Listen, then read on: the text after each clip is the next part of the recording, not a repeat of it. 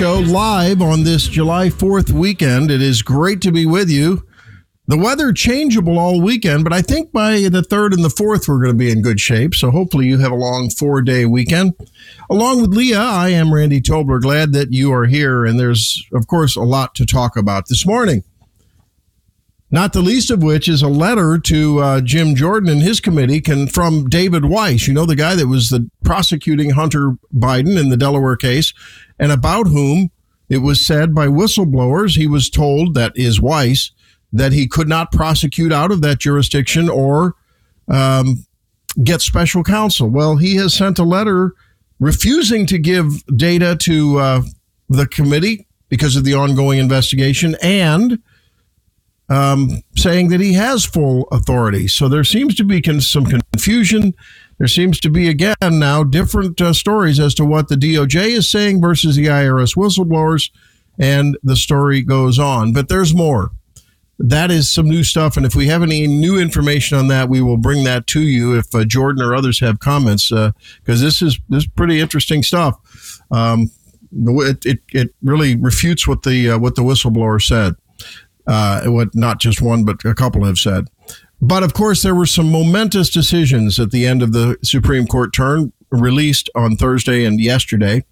Um, and an angry Joe Biden stepped to the podium yesterday after it was announced by the Supreme Court. Their opinion was that his student loan cancellation plan would not pass muster.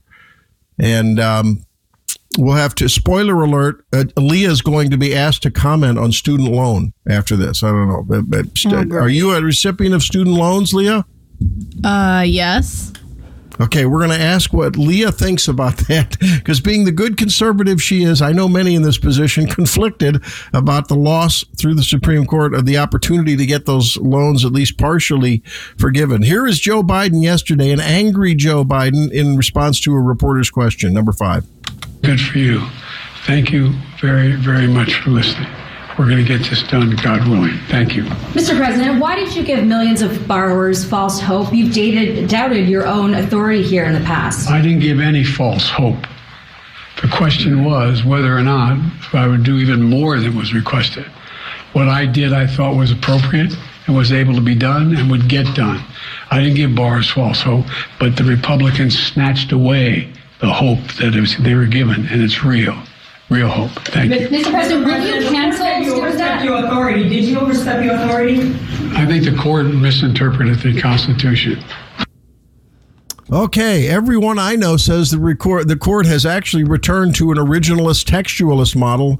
Uh, what a what a novel thought. Just interpret the Constitution for what it says, what it means, and uh, the intent of the founders when it was written, and then apply that to the current attempt, in this case, of a president to uh, overstep the executive branch's powers. Now, there's been a lot of um, consternation. And in just a moment, we're going to ask Leah whether she is disappointed at this ruling or thinks that, from an ideological standpoint, even though she may not get forgiven, it's the right thing to do. Uh, but in the meantime, we'll tell you that the great Tim Jones from the Jones and Arp Show uh, will be with us at 625, just in a little bit to try to uh, we'll get his reaction on the Thursday's affirmative action decision, the um, web designer decision yesterday, and of course the loan debt forgiveness um, decision as well. Um, and later in the program, Andrew Arthur from uh, uh, the uh, the um, uh, CIS.org, um, which of course takes care of all of the immigration issues, the Center for Immigration Studies, and Andrew will give us an update on that. Virginia Kruta with her regular visit at 745. And then we'll talk to Mark Burrell, the author of Rediscovering the American Covenant on this July 4th weekend. Uh, and a little break from the serious topics of the day with Chef Andrew Gruel, who has something to say about pizza at 825. And Kari Lake, the great Kari Lake uh, from uh, Arizona and the gubernatorial candidate, um, will be with us at 845. Can't wait to talk to her. She's out with a new book. So you want to mark that on your morning calendar. Hopefully, whatever you're doing, getting ready for the big rib uh, uh, barbecue or whatever you're having uh, this weekend and all week weekend. We hope that uh, you'll stay with us as we uh, move along through the show today. Lee, are you disappointed at the loan forgiveness, or was it the right thing to do, even though you have to pay back the loans? I think it's the right thing to do. I mean, I think, yeah. I mean, I know it stinks to have to pay back the loans, but, you know, you got to do what you got to do. So, Yeah. Yeah. Well, I mean, with the enormous sums of money that you can make in radio as a radio producer, that should be accomplished your loans in what, within six to 12 months, you'll have it all paid off? oh gosh. I don't think I'd have them paid off till I die. I don't know. Our team takes very good care of everyone here at the station, and um, and radio is a great business. But no matter what business you're in, when you have loans and you have the interest that, well, I guess the interest was delayed, right? Although I guess it started reaccruing now, isn't it? Right about now, I think the interest starts, um, you know, accruing again. But it was delayed through the pandemic, so um, you know, I think you're right. There are times when um, right is right, even though it may not be personally advantageous. And that's why we love Leah as the true blue patriotic conservative that she is, because she's a principled person. That is so important. Um, you know, they were channeling Nancy Pelosi when they were. Uh, when they made this decision, in fact, uh, in the opinion, it was it was mentioned, and um, I think we have a clip here on that, uh, don't we? Didn't I send you a clip on that? Uh, I believe so. Yes, yes, I did. Yep. Number seven. So you'll recall that in July of 2021, when this issue was first floated by Joe Biden, remember he was getting ready for an election campaign. It was already heating up. Uh, and um, so he thought he started sprinkling out little gimme, gimme, gimmes to the American electorate, this time trying to capture the hearts and the pocketbooks and the votes of young people and not so young people with loans. And Nancy Pelosi, for the first time in her adult life, as far as I can tell, got it right when she clearly spoke about the separation of powers. Here it is. the President of the United States has the power for debt forgiveness. He does not. He can postpone, he can delay, but he does not have that power. That would that has to be an act of Congress.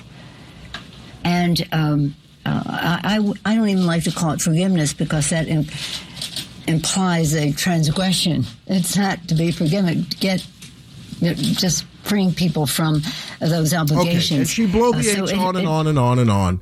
But that is not within the president's purview. Now, she, of course, pivoted on that a little bit and she evolved, but she clearly stated what we know. And we're going to ask Tim about that as to how, what this means for other um, disputes and what has, I think, over the years, in the past, oh, two or three decades, become what seems to be an overarching ability of the executive branch. And this has been, you know, with both parties, uh, to overstep through executive orders and make law rather than the Congress, the people's uh, chambers to make law, the people's branch. So we'll talk with him about that. Um, there was uh, there was a lot of uh, a lot, and there is ongoing a lot of venom coming from the left on um, the the affirmative action action issue on on Thursday, and we will talk with Tim about that as well. I I know that all of us, it's sort of like the Dobbs thing. We have known for so long that is it is so wrong to correct uh, a wrong with a wrong, and just because you know in the past there was racial discrimination and there was segregation and Jim Crow and on and on and on, um, you know You don't you don't correct that by then punishing a group of people who a in the first place had nothing to do with that, and b when those things are now we are now a post racial nation. Oh, Randy, what are you talking about? There's structural racism. Oh, well, I don't know. Barack Hussein Obama, I, uh, he identified as um, you know black as far as I know. Um, so there was another little uh, thing that um, I found interesting, and that was in the response to the affirmative action decision on Thursday. Michelle Obama weighed in, and she was, of course, she she uh, released a, a note that I saw on Twitter, and I I'm doubling down this morning, July first, two thousand twenty three, on my stance that I think Michelle Obama may enter this race as we see a failing Joe Biden. And uh, boy, Joe just was really all over the map with his. Leah, we had so many opportunities for Biden bites that I didn't even know where to start when I was selecting moments. I mean, it was just one after another. Uh, we might even play this Biden bite a couple of times. Uh, do you have that, that Biden bite up? Uh, I sure do. Okay, because on this 4th of July weekend, I thought it particularly rich that the sitting president of the United States, the leader of the free world, the leader of the society that the planet looks up to, even though they may scorn us publicly, it's out of envy because of the greatness we are. For all of our faults and all of our glitches and all of our gaps and all of the opportunities yet for made to be made for improvement, we are still the greatest nation the planet has ever seen. And uh, Joe Biden, in this Biden bite, um, demonstrates his rich knowledge of history. Take a listen.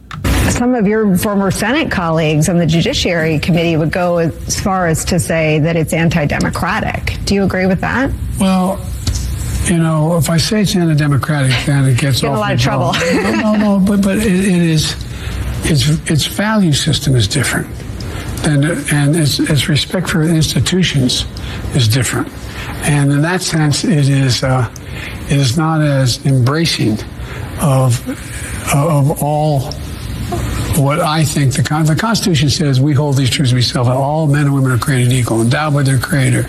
A uni- uniqueness of America. We never fully lived up to it. We never walked away from it. And this court seems to say that no, that's not always the case. The idea there's no right of privacy in the Constitution, giving states power that we fought a war over in 1960. Um, you know, I, I just think it's. Um, this is not your father's Republican Party. So,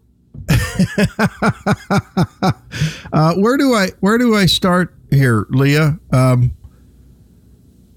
the, the he gets the Constitution mixed up with the Declaration of Independence.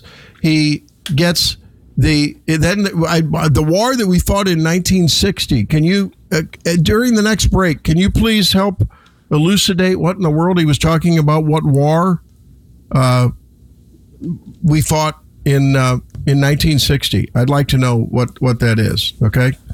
Um, it, it's, it's it's truly amazing, and um, and then he talks about it's a the court is a scorn on the you know on on a threat to democracy, and he didn't really want to go that far. But I don't see where the court is a threat to democracy. I think that nor for democratic institutions. He is uh, clearly uh, confused. But at any rate, we'll step aside and we're going to talk to Tim Jones here in just a little bit uh, as he joins us to unpack the big three decisions, the trifecta, uh, in, on the Randy Tobler show, of course, uh, uh, because being an attorney, he will be able to talk about not only the immediate sort of legal weeds about some of these things, but as well as the impact, both legally and politically. Can't wait to hear from him on that. Tim Jones up on the Tobler show in just a little bit. Stay there.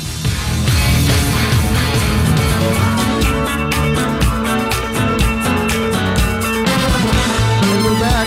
Well, look, It's this is a, a tragedy. If you if you care about inclusion and equal opportunity and care about folks who don't have much and trying to make it today, this is a tragedy. But it's a tragedy that's a result of a strategy, and that's what I think we sometimes forget. Uh, this is a deliberate effort on the part of conservatives to hijack the courts and use them to do what's happening today. The Well, Tim Jones, uh, that was Van Jones. Um, you didn't know that you had a brother on the other side of the fence, did you? Who uh, says that this is a, a deliberate attempt to hijack the court. And I'm so thankful you're here to help us unpack these three momentous decisions starting on Thursday, the last, uh, you know, finale of the of this session. Um, maybe hijacking the court is hyperbolic, but I'm glad that Donald Trump made that happen. How about you? Uh, my my poor confused brother Van, my brother from another mother, Randy. He drank all the leftist lunatic uh, coffee growing up, and that's what happened to him. So, Randy, we are So- returning. Randy, we the American people, we're we're returning to court through the through the well six. I was going to say nine. The six originalist judges to a constitutional America. Because Randy, we were entering a post-constitutional America, weren't we? Randy, I, I read with uh, with, uh, with with great um, with great hilarity, although also with great sadness when I see people like Justice Kagan uh, rail against what she thinks is an activist court. I mean, Randy, that is that is the that is the height of. Uh, of everything we say, the opposite is true. The Porcelli principle, right? Because Randy, you know that if they had their way, they would enshrine uh, the right to an abortion, which exists nowhere in our Constitution in any way. And even Justice uh, uh, Ruth Bader Ginsburg, a huge liberal, uh, declared that. She, of course, was very pro choice, pro abortion, but she never felt that Roe v. Wade was decided correctly. But Randy Kagan and Sotomayor and uh, Ketanji Brown, they're only mad because the shoe is on the other foot. Randy, they they would enshrine all of these things that are nowhere in the Constitution. I, I can imagine them writing opinions about the uh, the right of non citizens uh, having the uh, the right to vote, something that my co-host Chris Arps fights very strongly against all across the country. I could see them federalizing elections, something which I speak about often on a national level. Randy, they would they would increase the taxation power of the uh, of the U.S. government, as was done uh, by the liberals, plus ju- plus Chief Justice Roberts in the Obamacare decision. So, Randy, when they talk about the horrors and the perils of an activist court, parroted by, of course, their talking heads like Van Jones and the corrupt corporate captured media. Uh, we know they're not serious people, Randy. They're they're mad, Randy. They're mad because the rage mob is being tamped down, and that we are being reminded that we actually do have a constitution and we do have foundational documents. They, of course, believe that they're all vestiges of white supremacy and colonialism, which is also very silly. But Randy, that's that's all it comes down to. They're mad that the uh, the fads and the tyranny of the majority of today are not going to become the constitutional provisions of this country for tomorrow. The court, Randy, is supposed to be above all that. The court is not a representative democracy. We have plenty of that already in our government. We have representative democracy in the U.S. House, in the U.S. Senate, in the executive, in all the state legislatures. Randy, the judiciary is supposed to be a check on all that because it's supposed to be above all that. They're supposed to take the long view, and they don't always get it right either. You know, we, they've had some horrible, uh, unfortunate, tragic decisions in their history, but I think this court, which Randy, I'm going to I'm going to call it the Clarence Thomas plus Trump court. Uh, they've largely gotten it right. I I couldn't agree with you more, and, and like you say, the the the, um, the infantile whining from the left, including the Supreme Court justices, uh, you know, Kagan on the one hand, Sotomayor and the others, some of their um, some of their dissent comments here, and how how hypocritical is it, Tim, when you have Kagan talking about and others about the activist court, and you know, when these are some of the most activist legislators with robes that we've ever seen, and um, uh, it- it- let's go. Let's go to the student loan case. Now, this is one where she argued, Kagan argued in her dissent that they had no business. The court had no business to get into this because of a standing issue. That the states that sued, and I mean, Missouri had you know some some interest in this, right? Because of the MOHELA uh, thing, and and how that would accrue to losses to the state of the of Missouri uh, through mhm. that um, that strange public private partnership. But so they didn't really want to argue. She knew that she didn't have a case when it came to separation of powers, so they tried to dodge with a standing issue. From, a, from an Standing. attorney's Yes. standpoint, does that mean you have a weak case when you do that as a, as a yes, justice? Randy, because Randy, it means you want to use a procedural move to avoid arguing on the merits, right? And explain Okay. to me, Justice Kagan, how a state and you know, by extension, it's borrowers. Which let's let's make this human, like the left always tries to do, to make everybody have a big pity party. In this situation, we have the victims, right? You're talking about the state. You're talking about the borrowers, who are the students and the families. Randy, how is a party that has been harmed to the tune of 44 plus million dollars not have standing? That's that was the hmm. loss to the state of Missouri. How is how are we not an aggrieved party? How how do we not have access to the courts to address our grievances? And as to the substance of the matter, you know, again, I, I, I say it with a smile on my face and a song in my heart, but I'm also very sad when I hear Justice Kagan say that the law of contract should not be restored in this country, right? Because, Randy, that's what this case is all about. So she's saying the Supreme Court is an activist court because it's laying down the law on the ancient principle going well before the history of this country, going back to British common law, that when you sign a debt, that you are obligated to pay that debt. We're going to throw that out the window because of a bunch of bleeding heart leftist liberals who want to control uh, higher education in our country because that's ultimately what they want here. They they want to jack up the price of higher education by state and federal governments continuing to subsidize more of higher education, which makes higher education more expensive. But then they'll just go ahead and for quote forgive all that. None of it's being forgiven. It's not being plucked from the magic money tree, Randy, as you know. All of us who have either already paid our loans or never had loans in the first place, we're going to pay for all the sons and daughters of the elitist of the upper crust of the college professors for, so their kids can go get stupid degrees that mean nothing and uh, continue to be a weight on society.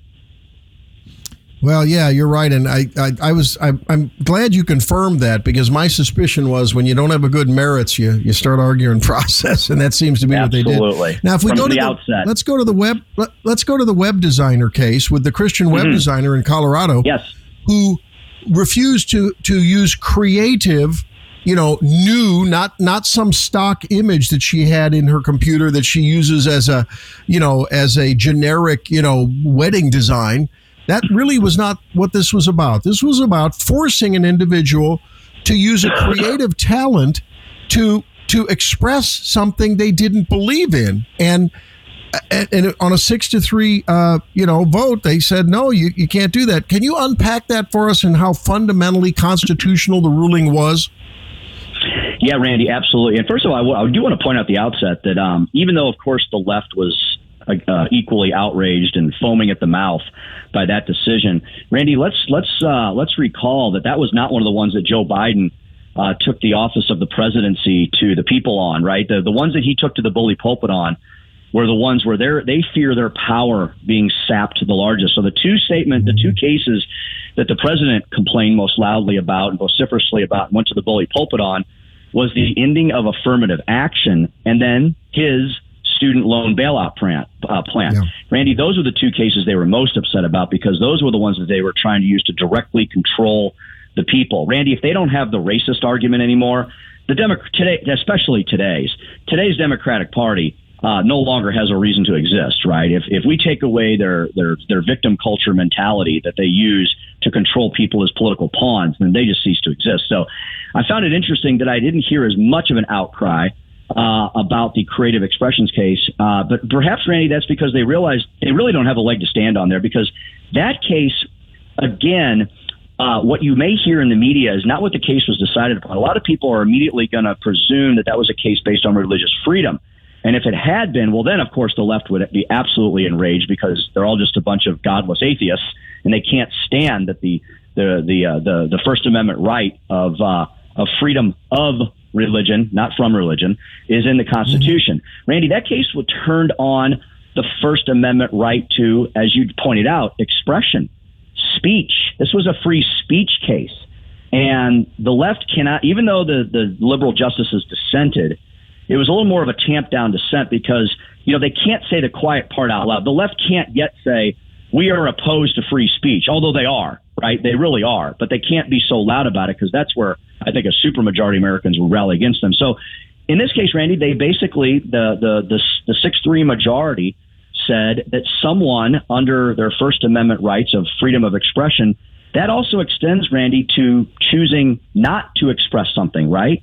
And isn't that what our nation was founded upon, right? This is not this is not a uh, yet uh, a, a, a communist Marxist construct where if the Politburo says jump, we all say how high, right? We're not to the point of complete Orwellian mind control yet.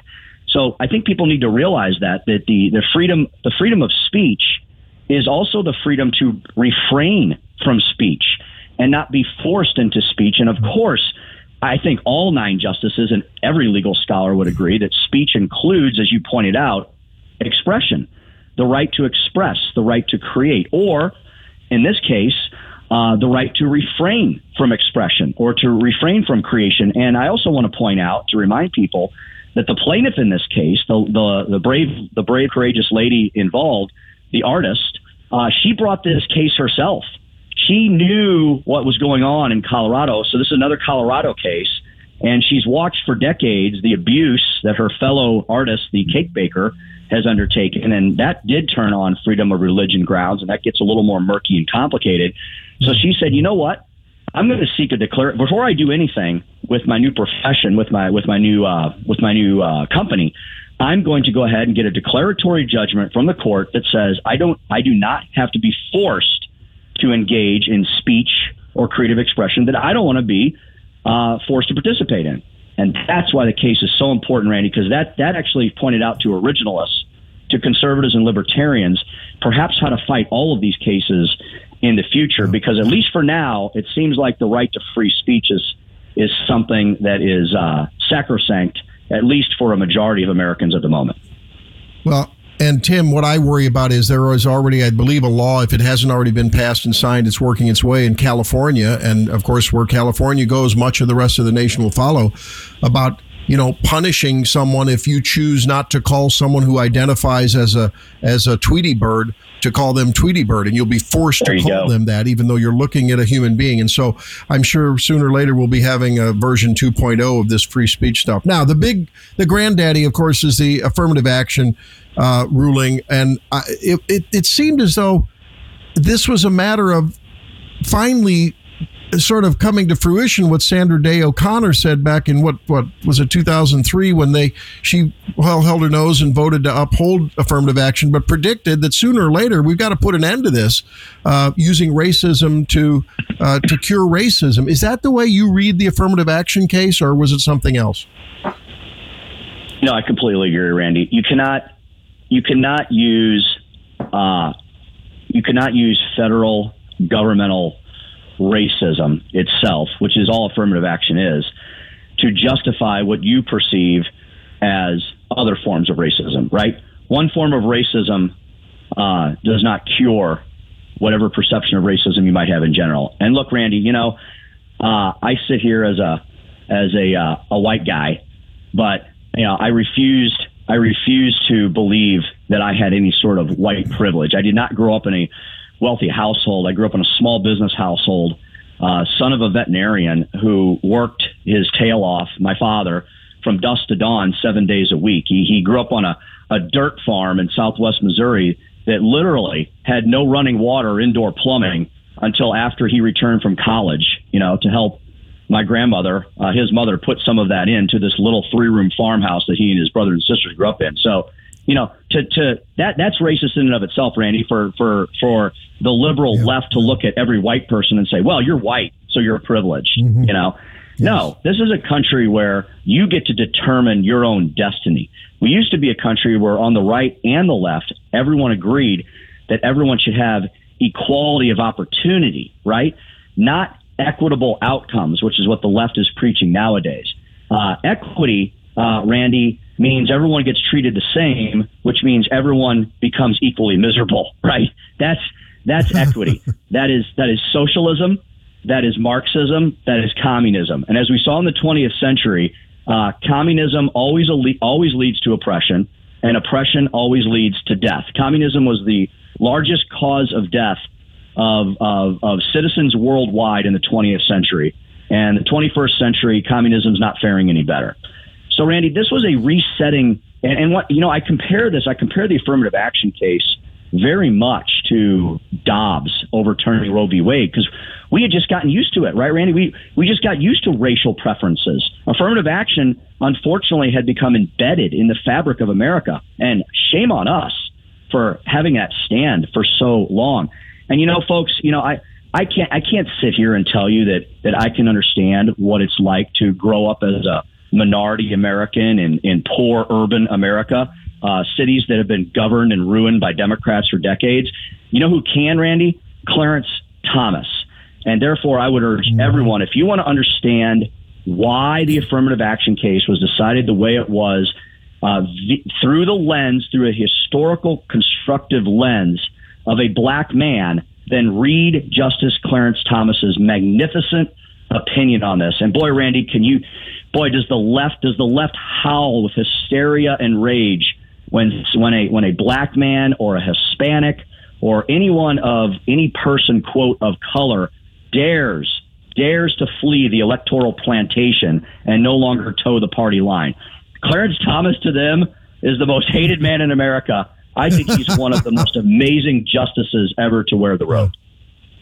You're so right. Hey, can you hang with us uh, for the next segment to talk about the political ramifications of this, or do you have to get ready for your tea time? I know you got a I, tea time. I think I, be, I think I better see if I need to put on my galoshes or not, Randy. I'm going to have to jet off and see the uh, the morning the morning crew to, to hit the first tee. All right. But it was well, I thank you for this, and I, I know that people will uh, be waiting for with bated breath for your uh, further analysis, and especially uh, not only the illegal analysis, but you offer the double whammy of also having that political eye too, having been highly, you know, successful being the Speaker of the Missouri House, to, to talk about the political ramifications, and we will talk about that throughout the program because I think that is almost more interesting, especially in the context of the uh, the the wave that turned into a ripple in 22 after Dobbs, and now you've got the equivalent of three Dobbs that have loaded the gun politically for the left, and I think it's going to be very interesting going forward. Yes.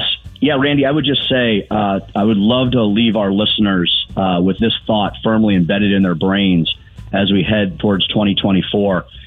I would argue that no matter who the Republican nominee ends up being, whether it's Trump, DeSantis, Tim Scott, Vivek Ramaswamy, you know, pick whoever your favorite uh, person is, you have to vote for them because, Randy, we're looking at, unfortunately, uh, Justice Clarence Thomas and Samuel Alito getting up there in years. And there was actually a story this week. I don't know if it was concocted by the by the national corporate media or not, but uh, sort of um, hypothetically, kind of thinking about uh, the two of them potentially retiring and not being on the court much in the near future. Now, I don't know that they personally have any plans to do that or not, but uh, they are getting up there in years, Randy, and that's two justices. And if a President Biden or Kamala Harris or Gavin Newsom, God help us, has those two picks, well, then suddenly, Randy, you've taken a 6 3 originalist court, one that wants to protect our country, save our Constitution. You've turned it into a 5 4 liberal majority.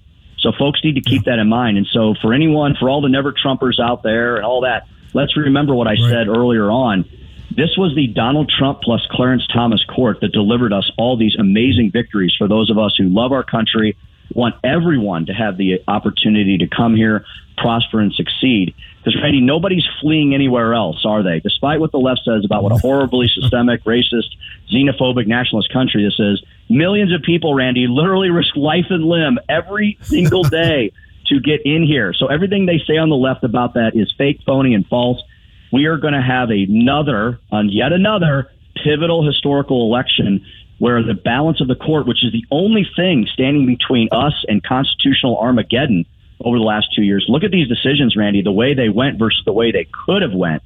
And I would urge folks to keep that in mind because uh, your country could be turned upside down, inside out overnight with a 5 4 liberal leaning majority court.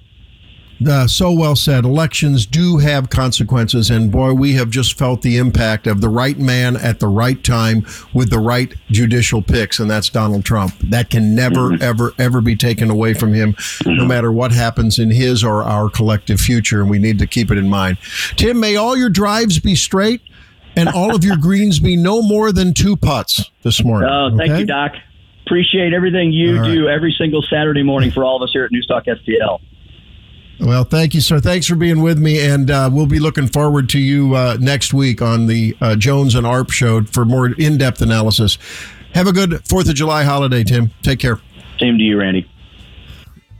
All right, guys. When we come back, uh, Vivek Ramaswamy, speaking of presidential candidates, um, speaks to young people's disillusion with America on this July 4th weekend. He nails it, but he offers a vision for hope. We'll talk about that. And a Texas representative who has a different idea of what Pride Month should look like. That coming up on the Tobler Show, along with Kari Lake at 845, and so many great guests and commentary in between. Don't miss a minute of it. Be right back. I love Katie and Tony too, and I what a surprise! What a pleasant surprise to have them. Uh, are they in the studio there, just talking about my show? That's really nice of them. Yeah, right. Come in and talk about that. You know, we have the we have the most huggable, lovable family on a radio uh, family that I've ever been a part of. I mean, it's unbelievable. And at, at your grad party last week, that was in full display, Leah. And what a great party your folks threw for, for you. And uh, you know, all the night, all the News Talk STL folks were there, and it was fabulous to see. And Katie had her baby there, and Tony had his kids there. I saw Jeff Allen. Was it the first so time you've seen her baby? Yeah, live. I mean, I've seen Well, the pictures. The yeah. First time I've ever met the baby. Yeah. I don't know where Katie gets her energy, but I'd sure like to have a little infusion of that. She's like, uh, I don't know. Uh, she's just always full of full hyper energy power, isn't she? It's amazing. And then, of course, uh, Tony, who's uh, got a major leadership role at this station, and as well as being on air, one after another, everyone, um, everyone really comes together to make one of the, I think, the premier uh, talk stations in the nation, not just in this area, but in the entire nation. Um, and I listen when I'm out. I listen to talk radio in other in other communities, and I'm telling you, uh, this is. I listen to this station more than I listen to the anything else I can get on streaming or anything else anywhere else. You know, I do have to keep touch with the national propaganda radio once in a while, Leah, uh, NPR, just to know what the other side's saying, and it's it's hurt. It hurts me when I have to do that, but I do do it when I want to hear about you know, uh, you know, some kind of new tea from, uh, you know, Indonesia and learning about the new flavor from Indonesia. kind of things they cover there. So Vivek Ramaswamy was speaking to what the polls are saying is an abysmal lack of patriotism in Gen Z, even millennials, disappointment with the country. Uh, and it was um, on this July 4th weekend, it was sobering, but he gives hope. Listen. Tonight, we see the real problems in our country. They are real. We have an administrative state that runs the government instead of the real government. I'm going to fix that. We're dependent on our enemy for our modern way of life in a way that was never true in American history. We depend on the CCP. We can rise up to the occasion and fix that. We have a generation of Americans, Gen Z, less than 15% of whom say they're proud to be an American, 25% recruitment deficit in the U.S. military. 60% of whom say they would sooner give up their right to vote than to give up their access to TikTok. Tonight, we see. What does that tell you? People would rather give up their right to vote than their right to post on TikTok. Leah, say it ain't true. Now you're a social media diva. Now there's no doubt about Yeah. that. You are the you are the queen of social media here. I get that. But would you give up your right to vote if they took away your TikTok or your Rumble, which people can watch us on, or Facebook? But I mean, really? If if my okay, let me ask you the question. If it was a choice from TikTok, do you post on TikTok? Yes, you do. Uh, right? Yeah, but it's like way down the line as far as like priority. For me, like my big one is Instagram. So, Okay, if they took away, Inst- if it was a choice th- hypothetically between Instagram or losing your right to vote, which would you give up? uh, I guess Instagram. Uh oh, there was a little bit of a pause there. I mean, TikTok, I can give up TikTok, but Instagram, you're hitting a nerve. Because I take a lot of pride in how I run my Instagram. So, Yeah. I don't know though. I just um it's troubling to me that young people ah, ma- is it is it a matter of do you think young people and and these you know what what did he say 60% of uh, of, of what is it generation Z Yeah. would rather give up their right to vote than TikTok. So let's generalize that to say a large number, a large swath of young people feel more strongly about their social media than they do about their citizenship and their right to influence and be we the people government, uh, you know, the electoral, uh, the electorate. Uh, does that maybe just is that more loathing of America and where we're at, or is that just just um, complacency and assuming that everything's going to be okay? Someone else will take care of this country and making sure that we stay on the right on the right path. What do you think, Leah? Uh, is it just a matter of people assume, oh, it's, it's going to be okay? This country's always been there; it always will be there. What yeah. do you think? No, I think that's I think that's right. I think uh you know, people my age just don't care.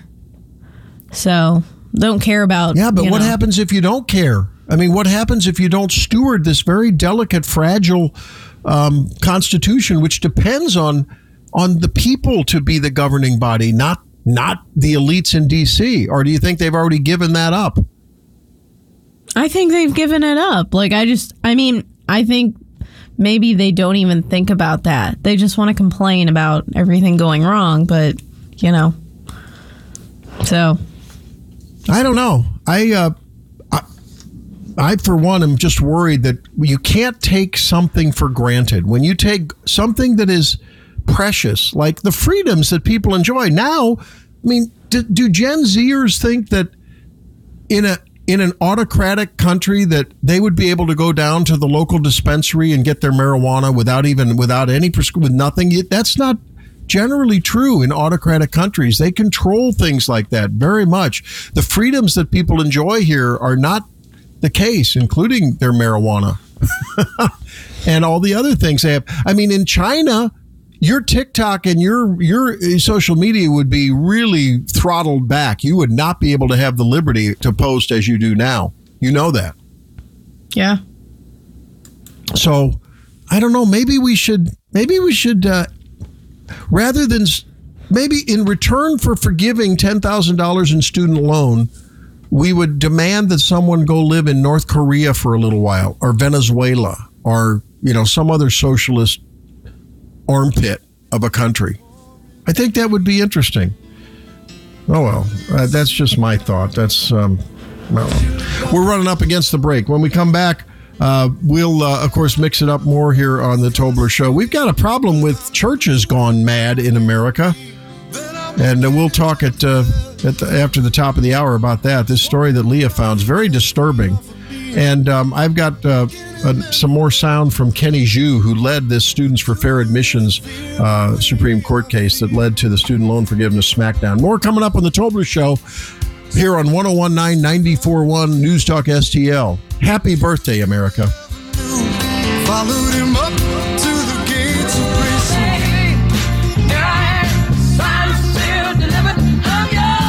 Well, at uh, as Pride Month passed, we uh, we thought that we would say goodbye to it with a uh, an eye-opening expose. Oh, welcome back to the program. Second hour of the Randy Tobler Show every Saturday on 1019 941 News Talk STL. Leah, what are you laughing about? I forgot to reset the show. There may be some people just wiping the sleep out of their eyes joining us now, right? Yeah. Yeah. Like- yeah. Yeah. Well, I assume that you know maybe maybe folks are just joining us. So um, we we talked to Tim Jones. If you didn't get a chance to uh, to hear Tim's reaction to an analysis on the uh, the three big Supreme Court decisions of this week uh, in the last hour, make sure you catch it on the podcast. And Leah will have that up. Uh, what later in the weekend, right? Yep. Leah, Yep. Monday morning. Yeah, Monday. Okay. Okay. Uh, and coming up uh, later in the program, we have Virginia Kruta later, later this hour, and next hour we're going to be talking. Well, Andrew Arthur at seven twenty-five. Uh, talk with him about. Um, this is a. I I was able to talk to Andrew last week. Uh, not couldn't get him on this morning, but uh, from uh, Center for Immigration Studies. You know, you haven't heard much about immigration and the borders, and so in light of the immigration rulings that came down week before last, uh, we touched base with uh, Andrew Art Arthur. Um, so we'll play that at 725. 745, Virginia Kruta. And Mark Burrell, who's a, a major patriot, and we've talked with him a couple of times on rediscovering the American covenant. Uh, and uh, on this July 4th weekend, want to talk about that. Chef Andrew Gruel in the 8 o'clock hour, and Kari Lake, gubernatorial candidate. You know Kari Lake uh, has out with a new book. She'll join us to wrap up the show at 845, so don't want to miss any of that. Now, so Pride Month just passed. Now, of course, um, some people want to make it uh, into into Pride Summer. Uh, Richard Levine, the uh, the man who puts on a dress, calls himself an admiral and a woman, and it just it looks like a Saturday Night Live skit. I'm sorry, I just it's unbelievable. This uh, the deputy secretary of HHS. Um, I mean, God love him. I mean, I, I feel so sorry for these people that just uh, they they they desecrate the temple that is our body that was given to us by God. I feel strongly about that. And while I respect those people for being human beings and would and would and have taken care of them medically, uh, do not make a judgment when it comes to the exam room. Um, certainly, I have feelings about um, the the mistake that's made when that is done. Just uh, you know, the same as a lot of these things that don't comport with um, the God of our fathers and His wish for us. At any rate, that's a good pivot to this this uh, pastor of an evangelical Lutheran church, the ECLC, which is a very liberal branch of Lutheranism, who during Pride Month came up with what she calls the Sparkle Creed. She's the pastor of a Minneapolis church. And Leah, when I first, when you said this to me, when I first heard this, I thought, like you, that maybe this was a Saturday Night Live skit. But it's real. This is the Sparkle Creed. And it's what she posted on her, and this actually has been around since 21. She said, I was voice to texting the Apostles' Creed to a colleague, and it translated as the Sparkle Creed. I decided that's exactly what we need for Pride Month. So here's my first jab at it. Feel free to share it if it moves you. Now, those of you who are people of faith, you listen to this. This is going on in a mainstream church. Well, a formerly mainstream church in Minneapolis, Minnesota. And according to some reports, I have not confirmed this independently, an Action for Liberty supporter uh, said that this is where Senator Amy Klobuchar attends. I don't know. Listen to the Sparkle Creed from Reverend Rachel Small Stokes in a Lutheran church in Minneapolis, Minnesota. I invite you to rise in body or spirit and let us confess our faith today in the words of the Sparkle Creed. I believe in the non binary God whose pronouns are plural. I believe in Jesus Christ, their child, who wore a fabulous tunic and had two dads and saw everyone as a sibling child of God. I believe in the rainbow spirit who shatters our image of one white light and refracts it into a rainbow of gorgeous diversity.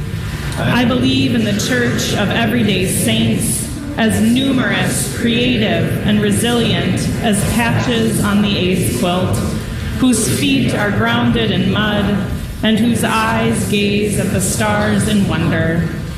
I believe in the calling to each of us that love is love is love. So, beloved, let us love. I believe, glorious God, help my unbelief. Amen.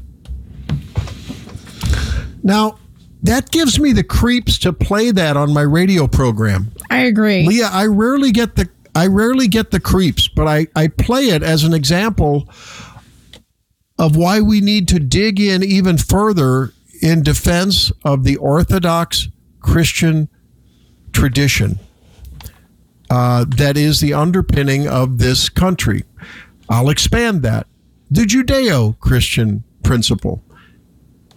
And with the exception of radical Islam and in being a free country, you could even you could even imagine that maybe we could even expand it reasonably to say I you know the Abrahamic religions and faiths. While I disagree with you know I'm I'm not a I didn't raise my kids you know to be Muslims. I didn't raise my kids to be Jews. There certainly is a there is a, a uh, the Abrahamic religions would in no way, shape, or form say that the God of the universe, the creator of all things, great and small, would ever endorse the rainbow spirit who shatters our image of one right light and reflects it into refracts it into a rainbow of gorgeous diversity. It begs the question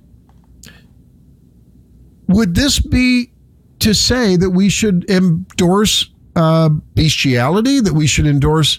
Uh, we certainly don't endorse and condone uh, heterosexual mischief in terms of, uh, you know, infidelity any more than we do, and and God would endorse uh, a validation of uh, same-sex marriage. It's not to say that we don't love these people in the right way, in the way God loves us as sinners, but to have this replace the time-honored apostles or Nicene Creed or whatever you know Orthodox creed you have in your church, uh, it just uh, I don't know. I believe in the non binary God whose pronouns are plural. I believe in Jesus Christ, their child, their child, their child, Leah, Mm-hmm. who had two dads. I guess referring to what? The earthly dad, Joseph, and the heavenly dad, the non binary God. And I do believe that God views all of us with, with all of our collective sins, right? We all have sins. But this celebration of a, a, a- an an unorthodox, ungodly, and certainly not as God created us belief system that you can basically be whoever you claim you want to be. I was told, Leah, I was told by a person the other day, and I'm not gonna I'm not gonna say where or when, but it um, let's just say a teacher in the state of Missouri, now retired, that she once witnessed within the last couple of years the students in her classroom barking out of the window, barking out of the window to another student walking down the sidewalk because said student believed that said student was a wolf, identified as a wolf. Therefore, fellow students condoned, endorsed, validated, and um, further encouraged the misguided and and truly mentally ill construct of this individual who thought they were a wolf. They're barking out the window. What have we come to? Oh, Randy, uh, pick your battles. Come on, we've got more important things. No, as the great Andrew Breitbart once said, politics is downstream from culture. And when the culture is eroding, when the when the culture is absolutely has no rudder, no true north, this is what this is where this is where we're going.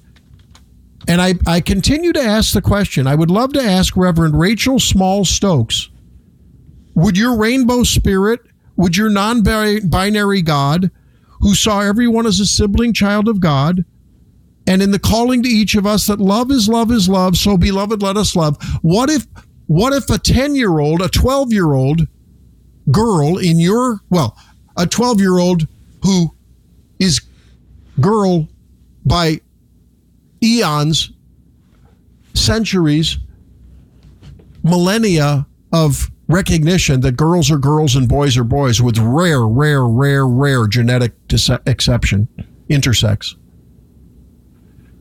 Would would would that non-binary God of yours, Reverend Rachel Small Stokes, why wouldn't that God then condone if a 12 year old came up to you and said, I really fell in just, I just find this 50 year old man so charming. And he wanted to take me to a motel and we just had the best time. You know where I'm going, ladies and gentlemen. Where do we draw the line of acceptable normative behavior? Oh, Randy, come on. What are you talking about? Would say the LGBTQ plus everyone. Be who you want to be. There are no rules. Don't tell me what to do. Well, okay. If children can decide at 10, 12, 13, 4, some have said, uh, that it's okay to take puberty blocking hormones, cross sex hormones, and have their breasts lopped off, or in the case of a male, I guess, have your penis lopped off and a neo vagina made, which is a joke. Then why can't they make that judgment for themselves? Well, that's just absolutely not wrong, says the transgender assisting counselor, doctor, psychologist pediatrician, whatever. Well, no. If they have the agency to make that decision, then why don't we give them the agency to do whatever they want to do? What is the who is your moral authority that says that it stops at transgenderism in terms of their decision making authority? No one, zero, No one has answered that question to my satisfaction on the left. You know why? Because they know that theirs is a slippery road to absolute poverty of mind, vacancy of the human condition.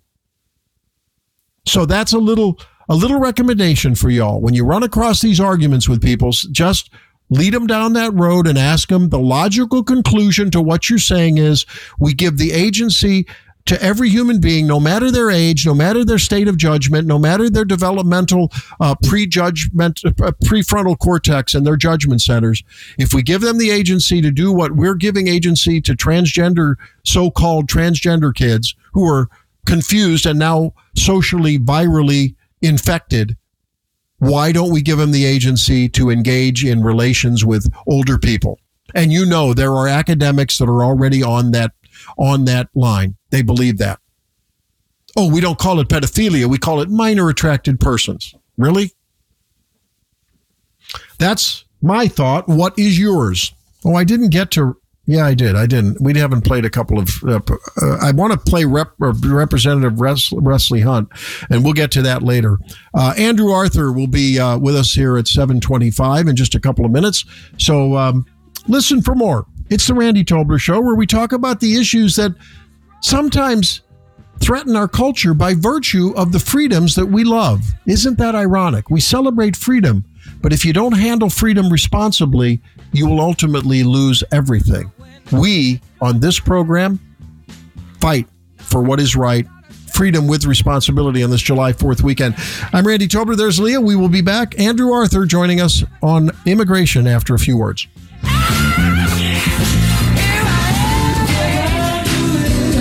Always fun when we get together with Andrew Art Arthur, who knows more about immigration than all of Biden's people put together, clearly. And I wish they'd listen to him and his buddies at uh, the Center for Immigration Studies, fellow in law and policy there at the CIS.org. How you doing, Art? Thank you for joining me. Hey, thanks so much for having me today. You know, we were talking about uh, there's been this deafening silence about immigration issues since uh, on, on, really almost all the media. Uh, the left has been so concerned with Trump indictment. Of course, they didn't want to report on immigration travesty anyway. The right has been preoccupied with the Hunter and Joe things. You know, it just seems like it's gotten lost in the din of of media coverage of other things, and yet. Um, we heard a little bit about Title 42 going away, and then you know the the administration was was uh, ballyhooing how how quiet it had gotten. Um, but I, I, wanted an update on that, and then a little bit on the SCOTUS rulings that uh, how they impact uh, you know our policy and immigration. So let's start with an update. What's the reality of people coming across the border presently? Well, it's as bad now as it has been. Uh, and the Biden administration is actively engaged in an effort to funnel legal migrants into the United States through the ports of entry. But, you know, thus far, it hasn't really worked. Uh, the number of apprehensions that we saw in May last month, about 160,000 people, mm. uh, is as high as, or, you know, would be uh, the most people apprehended in the month of May in any year that Joe Biden wasn't president of the United States. Records go back to 2000 and in no May up until the Biden administration have we seen that many people apprehended entering the United States legally. At the same time, the Biden administration is also moving more than 20,000 people a month in through the ports of entry, somehow treating those people like they're doing it the right way, even though they're showing up with no papers, no right to be in the United States. So you can add those to those numbers. Uh, the releases are tens of thousands of them last month. Uh, but at the same time, we don't know how many people are being handed over to ICE that ICE is releasing, how many people are coming through the ports that are being released. Although we know that about 99% of the people who have scheduled, and you're not going to be believe this, Randy, but you can now schedule your ability to enter the United States illegally through what's called the CBP One app. Oh. How many of those people are being released in the United States? But we know that it's about According to uh, published reports, it's more than 99% of the people who schedule their illegal entries are released in the United States. So, yeah, I mean, it's, it's as bad now as it has been. Um, and, you know, the, the Biden administration is actively engaged in hiding the scope of the disaster. It, it's it's it's almost as though they've they've successfully um, created through complacency, apathy, and I guess um, alignment a, media that now has recognized a new normal, right? And and I guess if the media recognizes it, then the rest of the people they don't hear about it. So I guess like, well, okay, whatever. You know, if you don't hear about it, whatever. I mean, it's it's almost like this is have they established now the new normal? That's a big question, isn't it? Yeah, and that's a significant uh, question. But, you know, this really is one of those issues uh, that the American people continue to be concerned about. Now, you know, this is the second leading issue next to inflation for Republican voters. About 20% of uh, Republican voters put it, you know, as their top issue.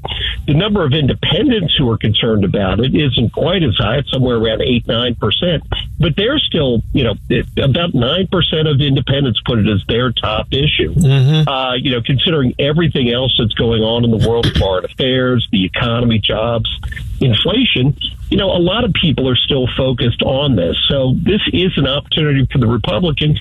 We saw that uh, Governor Ron DeSantis of Florida has rolled out his immigration proposals. We see uh, former President Trump continues to bring it up on the campaign trail. So I think that you're going to see this image, this issue draw a lot more attention. But there are two other factors that I think are going to kick in as well. One is, you know, we're talking about hundreds of thousands of children who have been released in the United States. If you were to put them all together in one school district, it would be the fifth largest school district in the United States.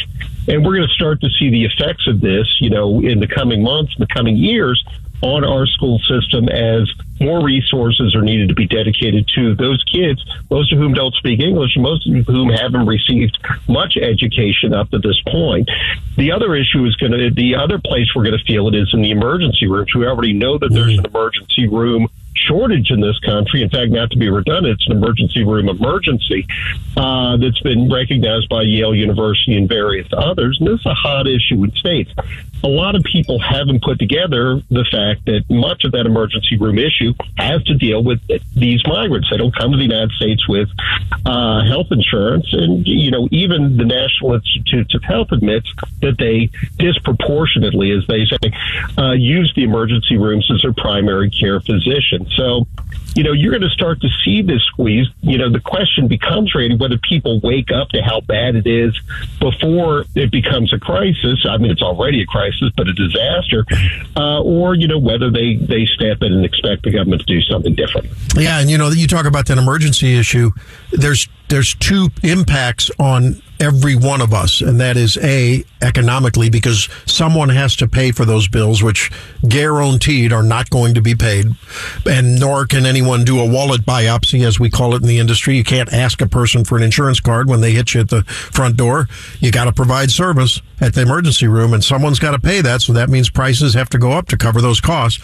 And secondly, is the more, I mean, perhaps the more important and proximate one to people, and that's when you need an emergency room for your heart attack, for your trauma, for your whatever pregnancy gone south, and you're miscarrying and bleeding to death. Um, you know, will there be enough room in the inn? So those two things are really serious you know, hit you where it counts kind of issues. And uh, I, I agree with you. It, we can't let this get off the table. You mentioned the big numbers: 150 uh, illegals, the 20k coming in through the ports, and um, and and then what? Did, uh, last time I talked, I, th- we talked. I think we talked about the parole issue. How he really, uh, Biden has really expanded what is meant to be a case by case type parole thing to massive system systematic parole. Is that an additional dose of of what we'd like to think, if not illegal, certainly unethically admitted uh, immigrants coming in. Is that another additional bunch? Yeah, and you know, speaking of Florida, Florida actually, uh, you know, championed two separate cases to you know crack down on that on those parole abuses. Paroles were running eighty, ninety thousand a month uh, up until a couple of months ago. Florida sued about that, and it's important for your listeners to understand. If you enter the United States and you're paroled into this country, you can apply for work authorization right away, and within a matter of months, you become eligible for federal benefits. So this is a direct uh, you know, uh, impact on you know the fisc and on the employment situation for the most disadvantaged Americans who are already here. Uh, so yeah, you know the the the uh, state of Florida, Ashley Moody, the AG down there, uh, masterfully managed to steer two cases through the courts. They've managed to get that enjoined, and the Biden administration actually has had to stop uh, those massive paroles for illegal migrants. Now, I can almost guarantee you that those paroles are going on in the courts. And we have the state of Texas, or uh, at the ports, we have the state of Texas cracking down on that. At the same time, the Biden administration is going to people in their home countries, Venezuela, Nicaragua, Cuba, and Haiti.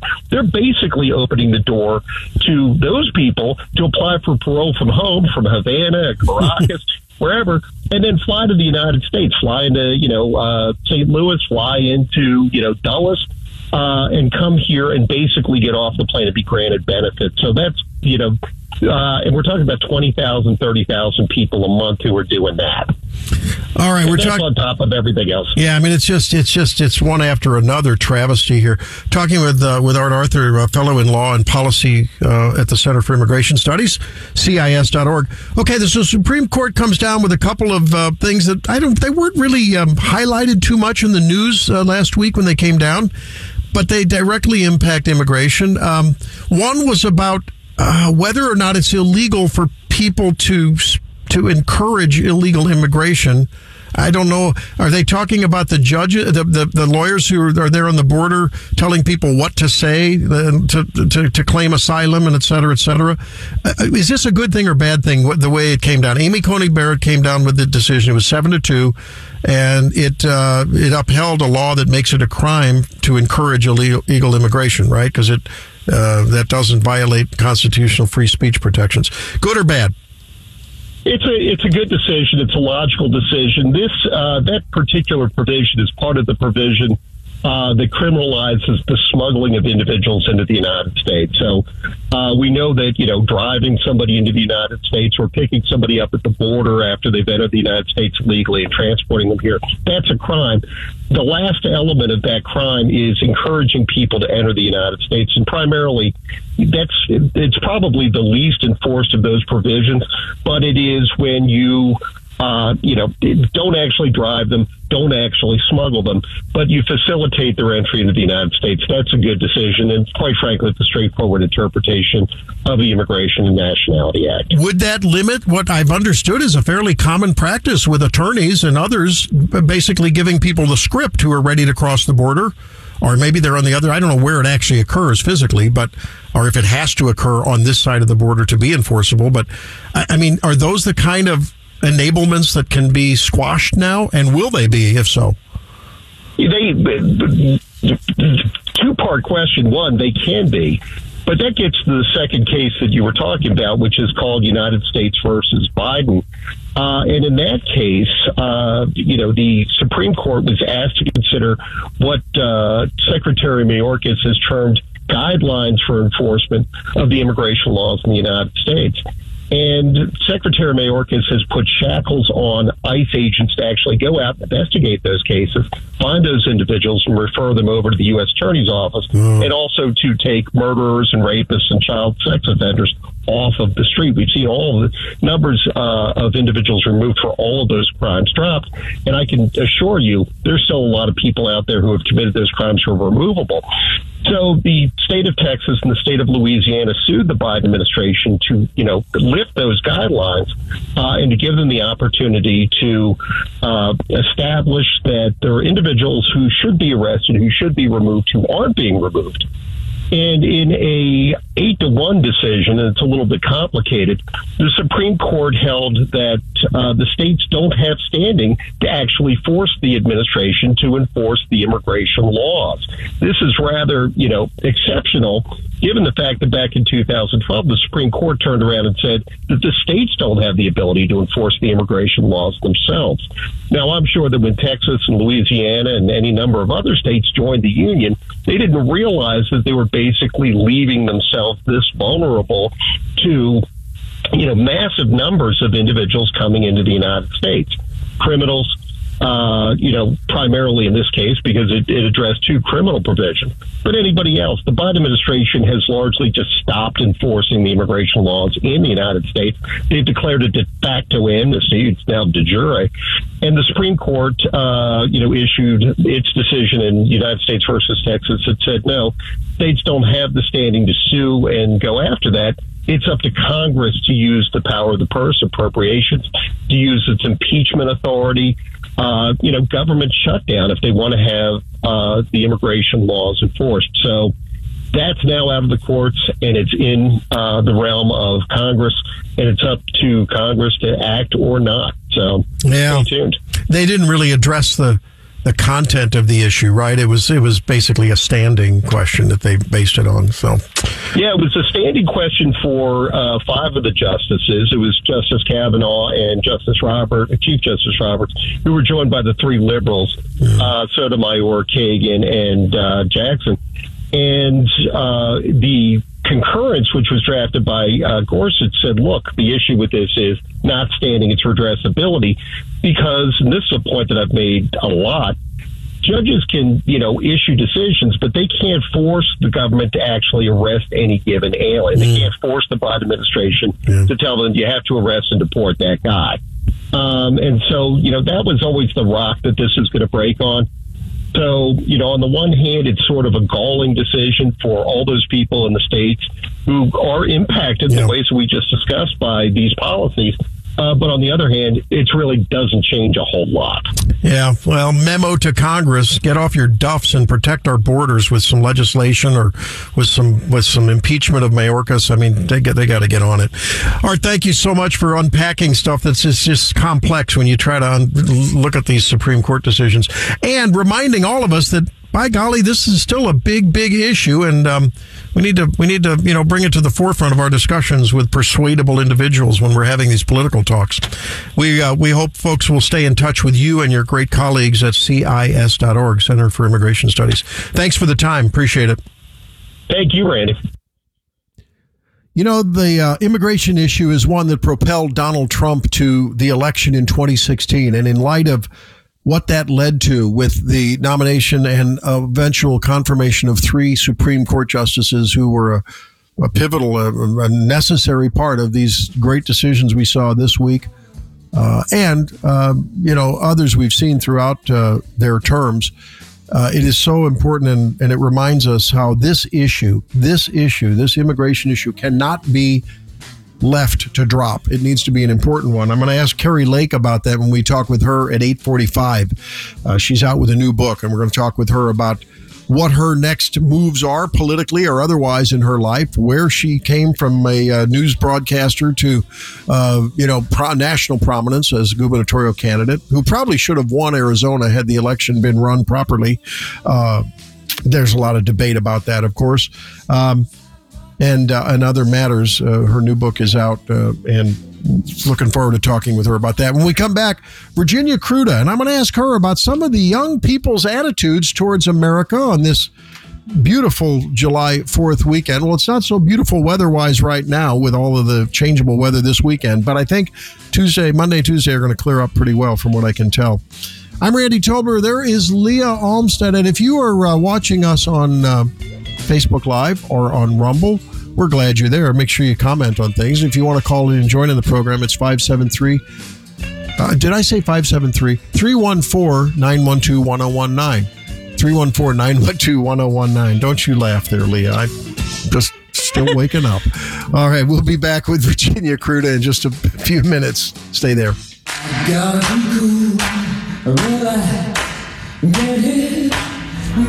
Welcome back to the program, 745, and it is time to wish Virginia Kruta a very happy American birthday as we uh, fight to save our American values. How you doing, Virginia? Thanks for joining me on this July 4th weekend.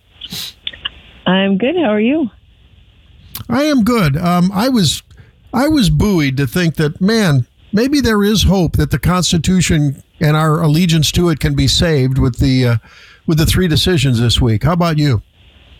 Yeah, you know what? I was I was thinking about this, and I tweeted about it too. Um, especially with the w- with the 303 creative decision.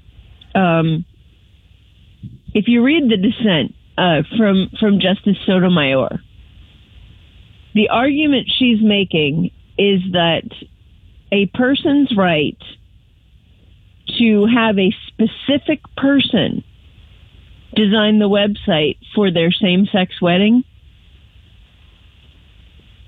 that supersedes the person designing the website's First Amendment rights to free ex- exercise of religion and expression, etc. According to the state of Colorado. Yeah. That, that no, according to just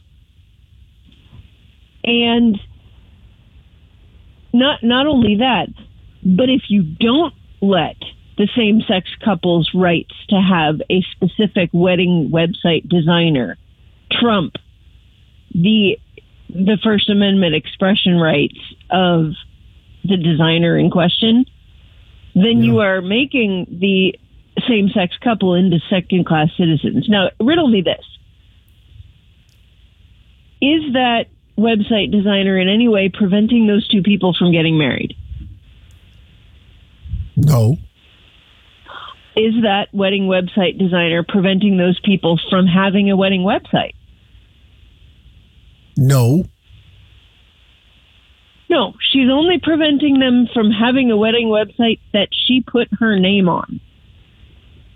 That's it. That is the only thing that she is denying them. And I'm sorry, but I'm not sure you actually have a right to that. Now, my question is this How did this end up at the Supreme Court? How were there judges that let this get by? Wow. Yeah. That's my question. My question is In other how words- there were people who actually agreed that the Yeah. people's right to have a specific wedding website designer superseded the First Amendment rights of the designer in question. There were enough people who believed that that this made it to the Supreme Court. And that is a bigger indictment of where we are, I think, than almost anything else going on right now. I think what I'm hearing you say, Virginia, is that has has the woke ideology and your obligation, um, gen- generically, your our Yeah. uh, individual obligation to validate, not only validate, but participate in something we don't believe in. Has that now infiltrated every aspect of our society, including the lower courts and the state courts, right? And the you know the legislatures who passed the bill in the first place. That's a scary thought, isn't it? Yes, and and that's that's my concern is that we, yes, we have this, and and I, I I hesitate to bring this up, but this is something that came up a lot during the 2016 election, and this is a, what a lot of people were voting based on was the Supreme Court because they knew whoever won in 2016 was likely to have at least one Supreme Court justice. Think about this. You remember what happened with the Republicans when Justice Scalia died. They chose not to move forward with um, a, with Merrick Garland's nomination. Right. If Hillary Clinton had won in 2016, what are the odds that she would have reappointed Merrick Garland just to rub it in the Republicans' face? Very high. We could have had these decisions go down with Merrick Garland plus two additional justices chosen by Hillary Clinton. And you tell me where you think we'd be now if that had happened. You're right. Now, let me ask you this question. I, in the last hour, well, I guess it was, uh, I think it was last hour, I proposed this hypothetical. If, in fact, this decision had come the other way, where one's creative instincts and skills and competencies now have to be directed in whatever direction another individual, another American demands. Um, who's to say that then, if that would have come down in the other way, that this web designer or a cake maker or anyone else wouldn't have to then, if a pedophile came in, a minor attracted person came in and wanted them to make an, an image on the cake with, uh, you know, a, a, a, a minor having relations with an older person what would prevent them from being obligated to do that had this come down in another way and, and had the court been constructed in another manner as you just described is that hyperbolic ridiculous uh, absurd or is it a logical conclusion as to the slippery slope and where it leads you Well, I, I mean, it is the in one on- on one hand, it is the argument absurdum. You know, you're, you're taking it to the absurd intentionally because, I mean, imagine somebody who wanted a picture like that on a cake. I mean, that's that's a little creepy just to begin with. But the question is, who are we going to have to cater to in the end? And the Well, right. answer I mean, that is, makes the point. If you Why not? don't put Why a not? wall If up you- somewhere, if you don't put a wall up somewhere, there won't be a wall. So you're you're right in saying that it'll go that far, but yeah, it's it is. Well, look at what look at what Jordan Peterson, Jordan Jordan Peterson, the the the you know public intellectual who's known worldwide now and widely scorned by the left.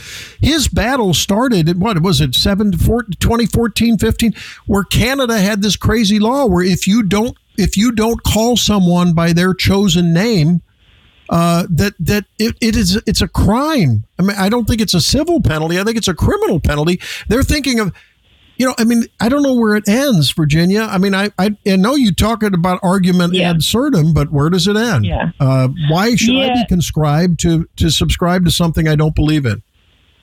Yeah, I I think it's different to uh, call somebody by their chosen name than it is to call somebody by their chosen pronouns.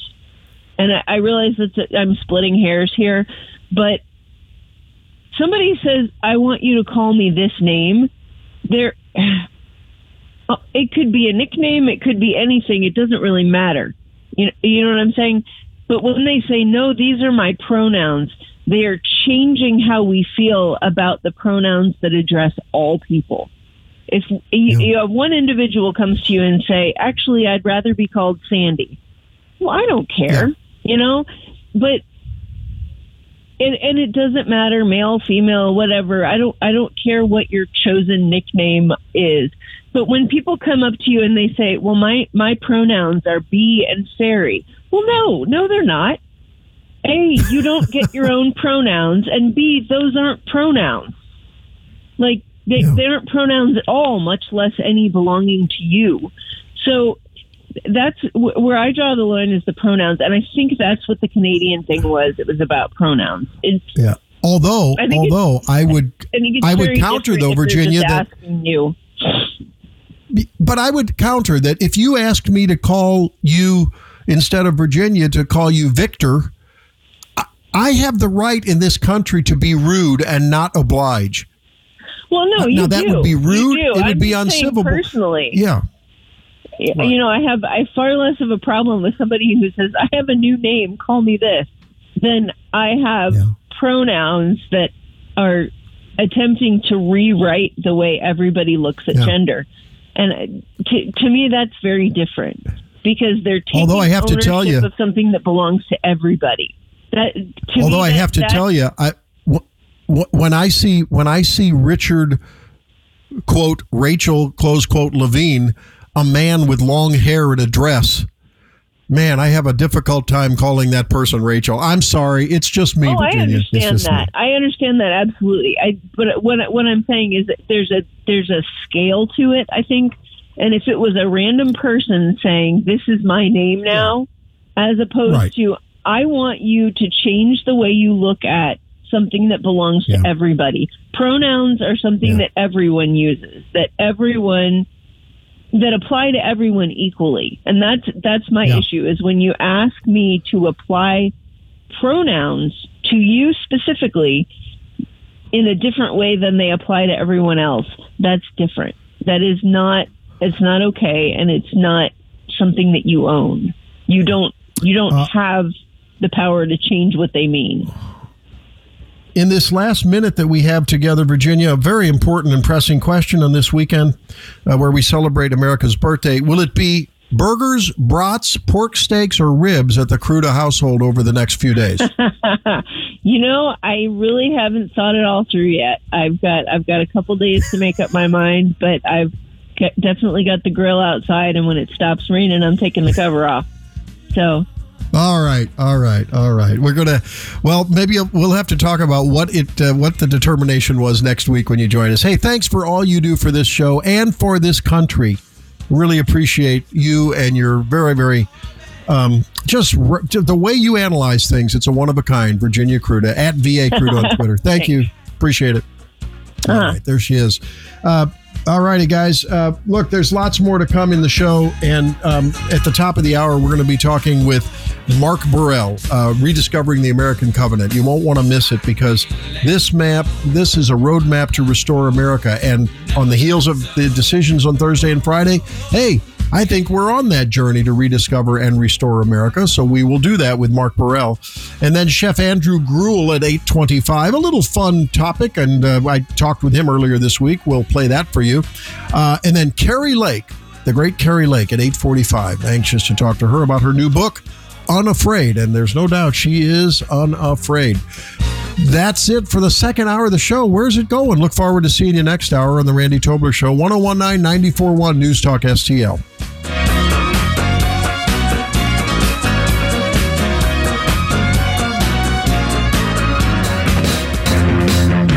Welcome back to the third hour of the live Randy Tobler Show on News Talk STL 1019 941 here on the 4th of July weekend.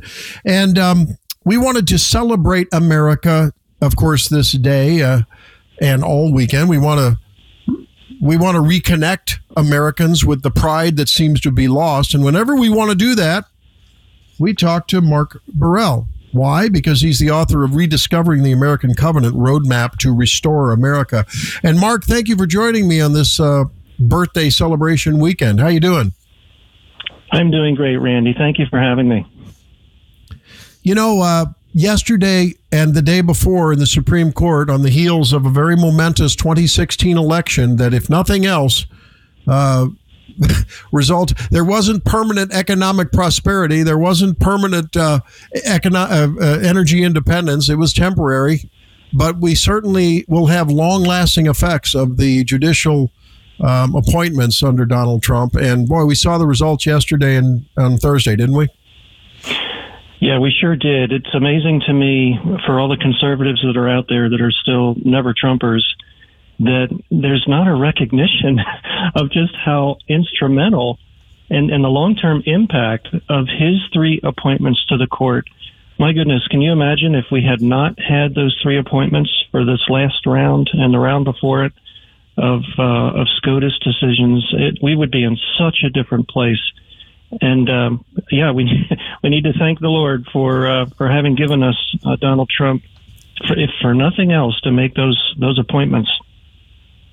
And we sure live in a topsy turvy world, and uh, with polls showing that a historically low number of U.S. adults describe themselves as extremely proud as America. Gallup poll: 39% of adults expressed extreme pride, only a little more than a third. Um, yeah. And uh, the number was four points higher in 2021, 16 points higher when they first asked the question uh, a couple of decades ago. Um, and it's been as high as 65 to 70%. For things are waning. And I wanted to play a little something for you. Representative Wesley Hunt, Mark, has proposed that on the heels of the just finished Pride Month, when Richard, air finger quotes, Rachel Levine said that this is the summer of Pride, Wesley Hunt out of Texas proposed, and he's got, I think, a, a resolution in Congress pending um, uh, that we call July American Pride Month, Pride over America Month. Here's a little bit of a of a of a of an ad that they uh, that they made to try to to try to uh, promote this this notion. Take a listen to some. We've got to do a better job of getting across that America is freedom. Freedom of speech, freedom of religion, freedom of enterprise, and freedom is special and rare. It's fragile.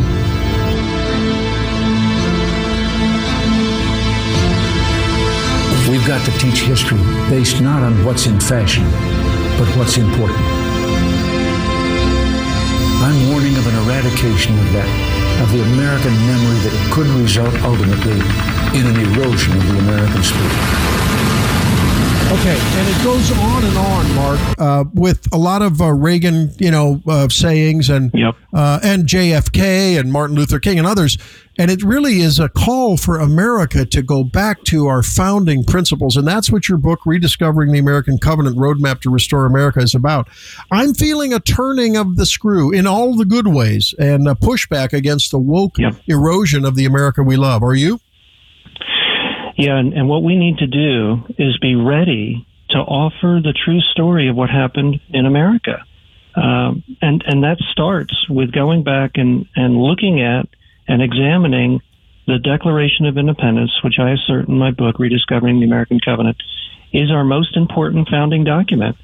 A lot of people look at it like it was a, a Dear John letter to King George that we were leaving and we were upset because we had to pay taxes and gosh darn, we, you know, that's terrible. And but that's not what it was at all, Randy. It was a covenant. It was a contract. It was an agreement between the representatives of the colonies who gathered in Philadelphia in July of 1776 and the, and the God of the of the universe, the Judge of the universe. Uh, that's the quote in the last paragraph of the Declaration.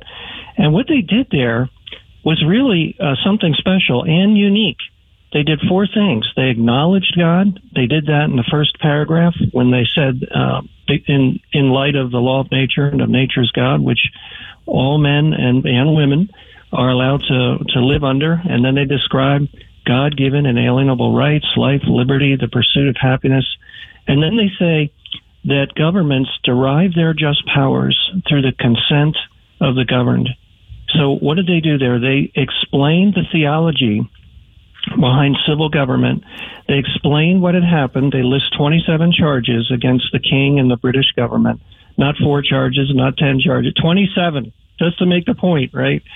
And then in the last paragraph, they appeal to God with that phrase I mentioned a moment ago, appealing to the judge of the, the supreme judge of the world for the rectitude of our intentions. Rectitude means truthfulness. And in that last sentence, pledging their lives, their fortunes, and their sacred honor they were making a solemn covenant, an agreement amongst themselves, appealing to God, and then they signed it, and then they declared it. And so it's those four things that they did, Randy. They acknowledged, they appealed to God, they committed, and they declared it. And that is the biblical template for how to start a nation or a community. That's what the Pilgrims did in Plymouth in 1620. It's the same template. In fact, it's the same template that we all follow when we get married. And and that's not by accident because communities and nations are made up of what?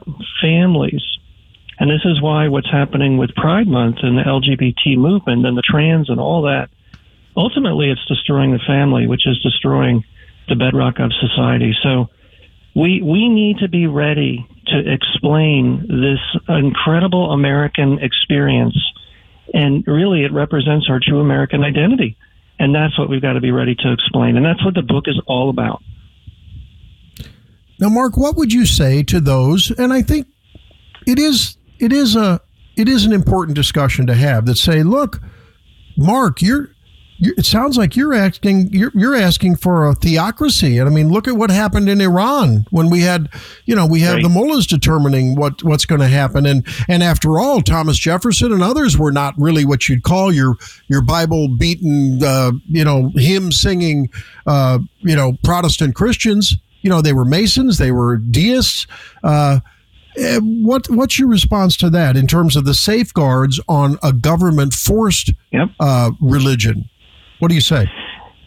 Yeah, so this is a, a really important question, and I deal with this fully in the book. In fact, one of the things that I looked for when I was trying to understand what the various positions were is just a simple explanation. Like, show me a table. You know, Randy, and if you and I were having a conversation about prophecy, we could point to the various positions that are well established. You know, everyone knows what they are.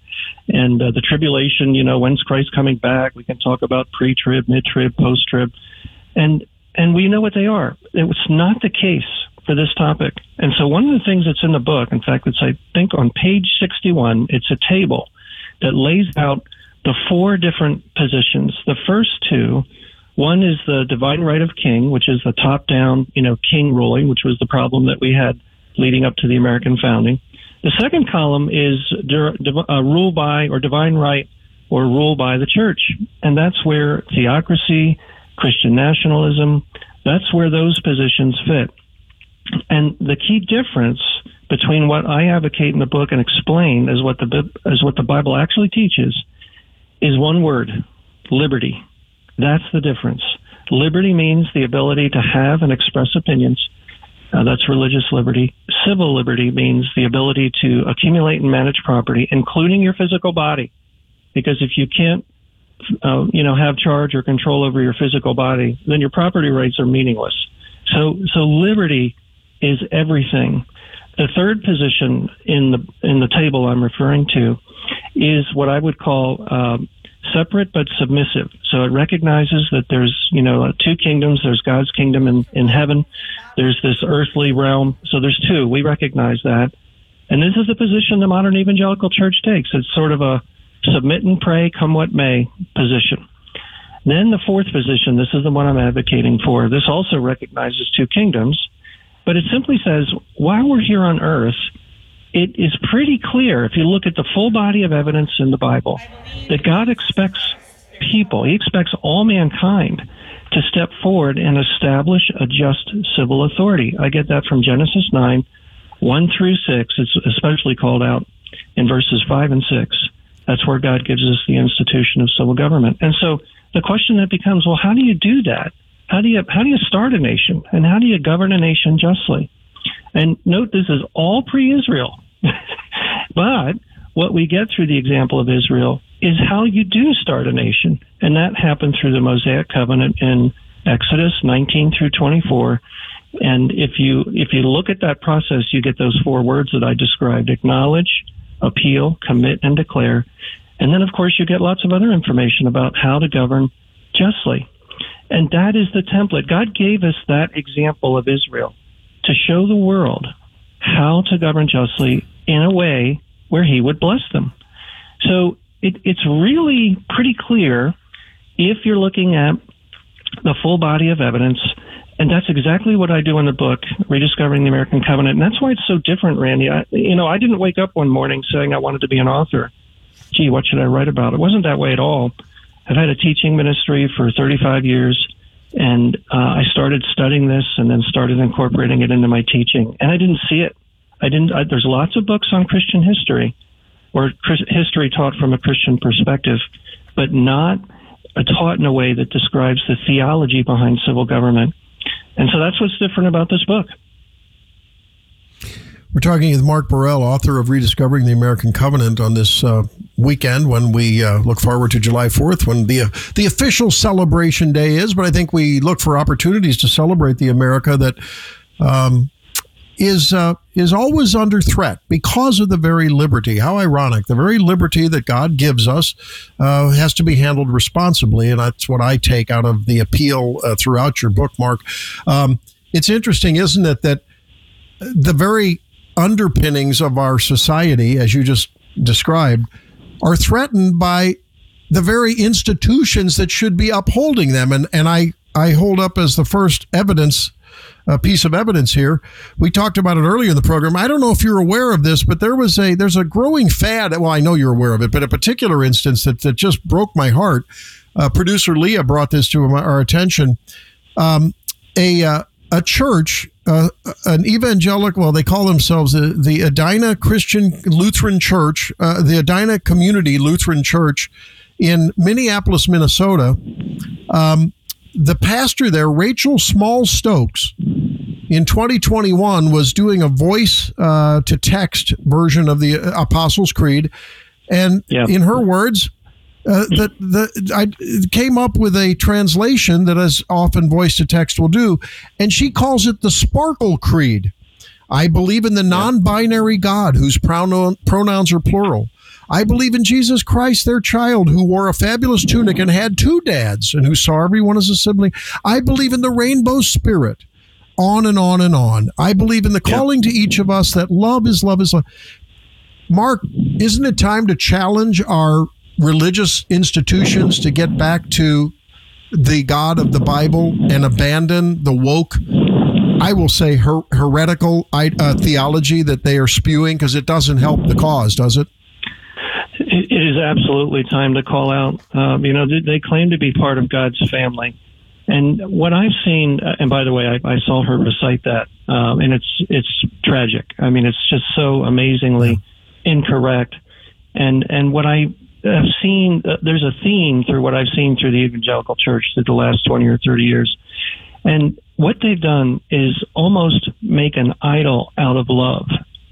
They love love and they can't imagine doing anything that would be perceived as unloving. And so as a result, they just keep bending and yielding to the woke pressure, which is, you know, this idea that uh, it's, it's a Marxist ideology. It's not even close, remotely close to a biblical worldview. And rather than, than understand the biblical worldview and challenge it, even in a respectful way, you know, uh, quote, I'm, now I'm using air quotes, loving way, but a forceful way with conviction, saying, no, that's not true. God isn't uh, non binary and plural. that's not the way it is. And here are the verses to prove it. And, and if you're challenging the Bible itself, then you've really got to deal with the claim that the Bible's true and all the evidence, the mountain of evidence that it is true. There's so much that um, a lot of folks I'm finding are not as aware of. And so they just go off into these incredible, diverted, and incorrect views that are leading their congregations astray, all in the name of love. It's tragic that, that, to see that happening. Yeah. We were up at a conference in Minneapolis uh, just a couple of weeks ago uh, for direct primary care medicine, which is what I've embarked on. I've abandoned the medical industrial complex, and uh, and both I and my patients are loving it. Um, and as we walked down the street with human feces on the gra- on the ground, with um, narked out, uh, respiratorily depressed uh, people lying in the streets being tended to by by people, by you know uh, first responders. I'm not kidding you. We walked past the, I think it was the Westminster Presbyterian Church, right in the heart of Convention Plaza there in uh, Minneapolis, with pride all over their you know revolving uh, electronic sign there, and I just my heart sinks. And when I it it it makes me feel creepy, Mark, to read this Sparkle Creed. I mean, it just makes you Yeah. feel creepy. Uh, and we've It's got to push back because all is lost if we lose our biblical worldview, as you said. It's just tragic. Hey, Mark, I want to thank you for being with me and for um, fighting the good fight and standing your ground and, and imploring all of us to stand our ground uh, through rediscovering the American Covenant Roadmap to Restore America. I would hope everyone would read that and then go out and, um, you know, be disciples to all, not nations, but this nation, right? Amen. Amen. Yeah, and read your declaration this July 4th. We've started doing that as a family, and uh, it's it's really meaningful. And that's really what we're supposed to be doing in, in July, especially on July 4th, is recommitting to that incredible covenant that our forefathers gave us. Well, thanks for writing the book. Thanks for being with me, and a happy America's birthday to you, Mark Burrell. Appreciate it. You as well. Take care. All right. There he is, gang. Uh, well, let's lighten it up a little bit because I believe uh, the God of the universe will make sure it turns out the way He intends it to be and restore us to Eden, to use a metaphor. Um, but we'll come back and talk with Chef Andrew Gruel in a conversation I had with him last week. I want you to hear that. And uh, maybe it's time to have a pizza party to replace the old tea party up in New York City. That and more about the hospitality and restaurant industry from Andrew when we come back on 1019 941 News Talk STL, the Randy Tobler Show. Kari Lake coming up at 845. Getting up to splash my I've had the pleasure of interviewing Chef Andrew Gruel a couple times, and I'm addicted to your Facebook and your Twitter and your your website, Chef Gruel, because my wife's a big foodie and has taught a little culinary herself, and so if I show her what's on your site, I get to eat what she tries to make. So it works out pretty well. How you doing? Yeah, I'm doing great. Thank you. That sounds like a pretty good deal. Yeah, and uh, you're, uh, of course, a legendary chef in the Southern California area, and you're a little worked up over the New York uh, City, your colleagues in New York City, that maybe their their charcoal and wood fire pizza ovens may be threatened. I mean, it's ridiculous that the restaurant industry is tough enough, isn't it?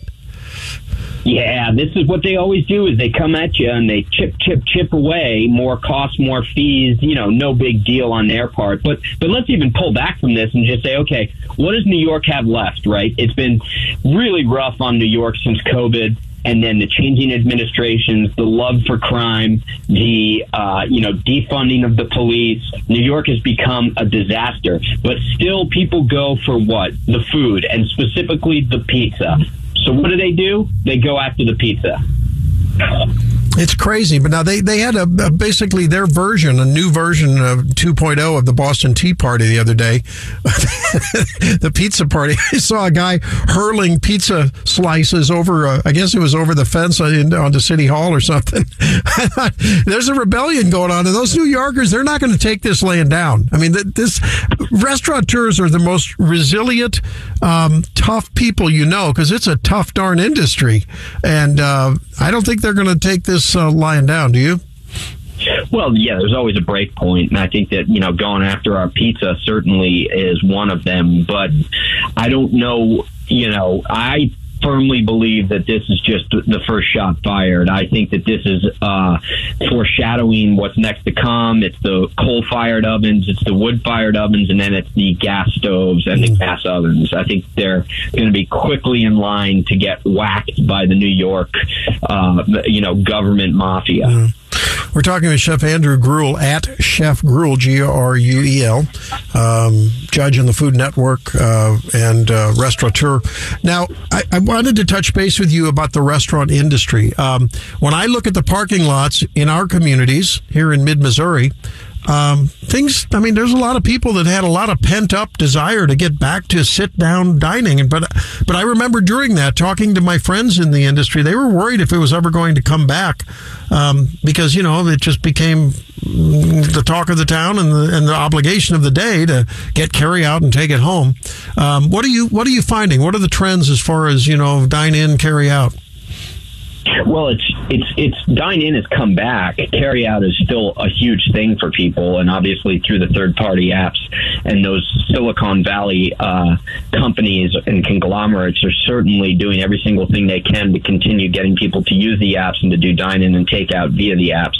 Is it working? I don't necessarily think so. I think that people miss the days of sitting down and engaging with other people, friends and strangers alike, in a restaurant or cafe type setting. At least that's what we're seeing you know, we opened up eh, after the, about six or seven months ago. We actually went from the fast casual world of multi-unit kind of takeout focused restaurants, and we opened up a full service 5,000 square foot restaurant and bar, really because we knew that this was coming, and people love it. You know, people are coming and dining out as much as they possibly can. So I think it depends on the community and I think it depends on the mindset of the people in which you're serving. Um, but for us, it's worked out pretty well. Now, your new place is Calico Fish House, and I'm glad to hear that people are, are returning. I mean, I, I know we sure missed the dining experience, but again, um, it's you know what the the challenge is though. I don't know. I, I don't know how you're making it in the food industry. I, you know, I mean, because with costs going up everywhere. I mean, I went and bought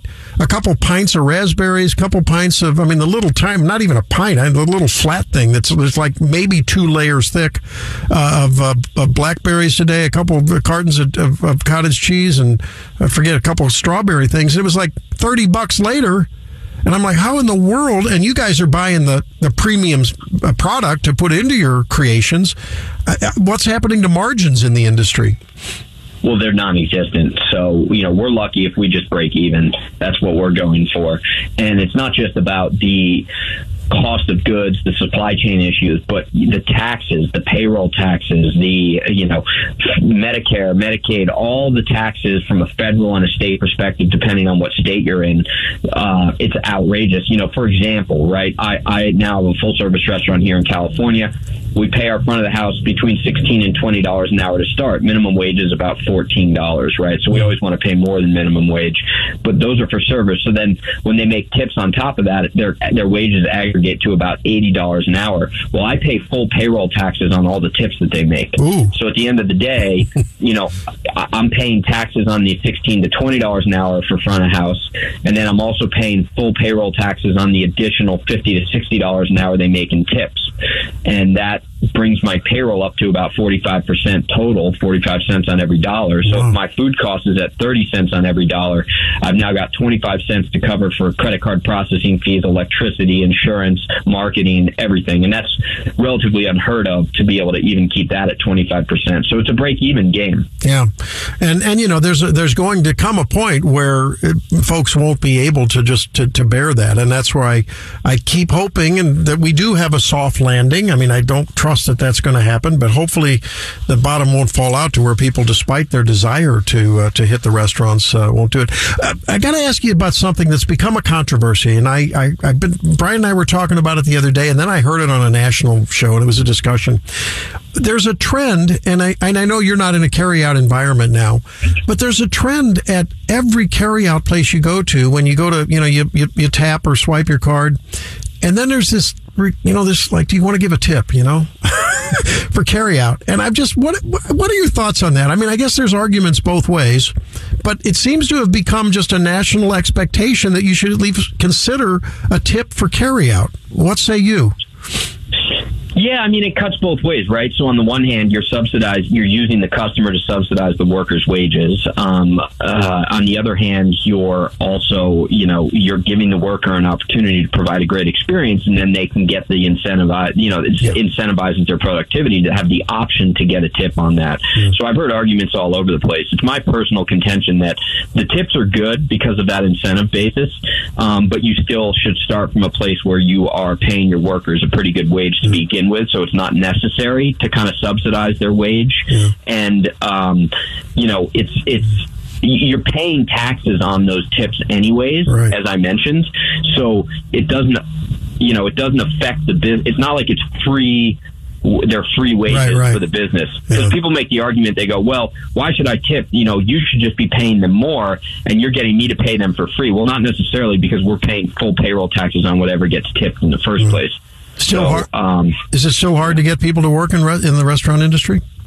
Well, it is hard to get people to work in the restaurant industry because the restaurant industry has been vilified through the pandemic as being a a dangerous place to work, and b as I don't know if you noticed, but it was like the small business owners were the enemy of the pandemic, and the large, massive corporations were the great people, right? They were the ones virtue signaling, oh, just do takeout and do drive through and do delivery, and they had cash on the balance sheet to carry a massive worker force, um, you know, through the pandemic while they waited for their government handouts. While a lot of the restaurants and the independents, hair, you know, barbers, hairstylists, auto mechanics, you name it, they had to continue trying to operate through the first stage of the pandemic because they still had bills to pay. Right. And they didn't have cash on the balance sheet. And, you know, this idea that the government was incentivizing and giving banks all this money so that they could distribute PPP loans and all the support, that's BS, right?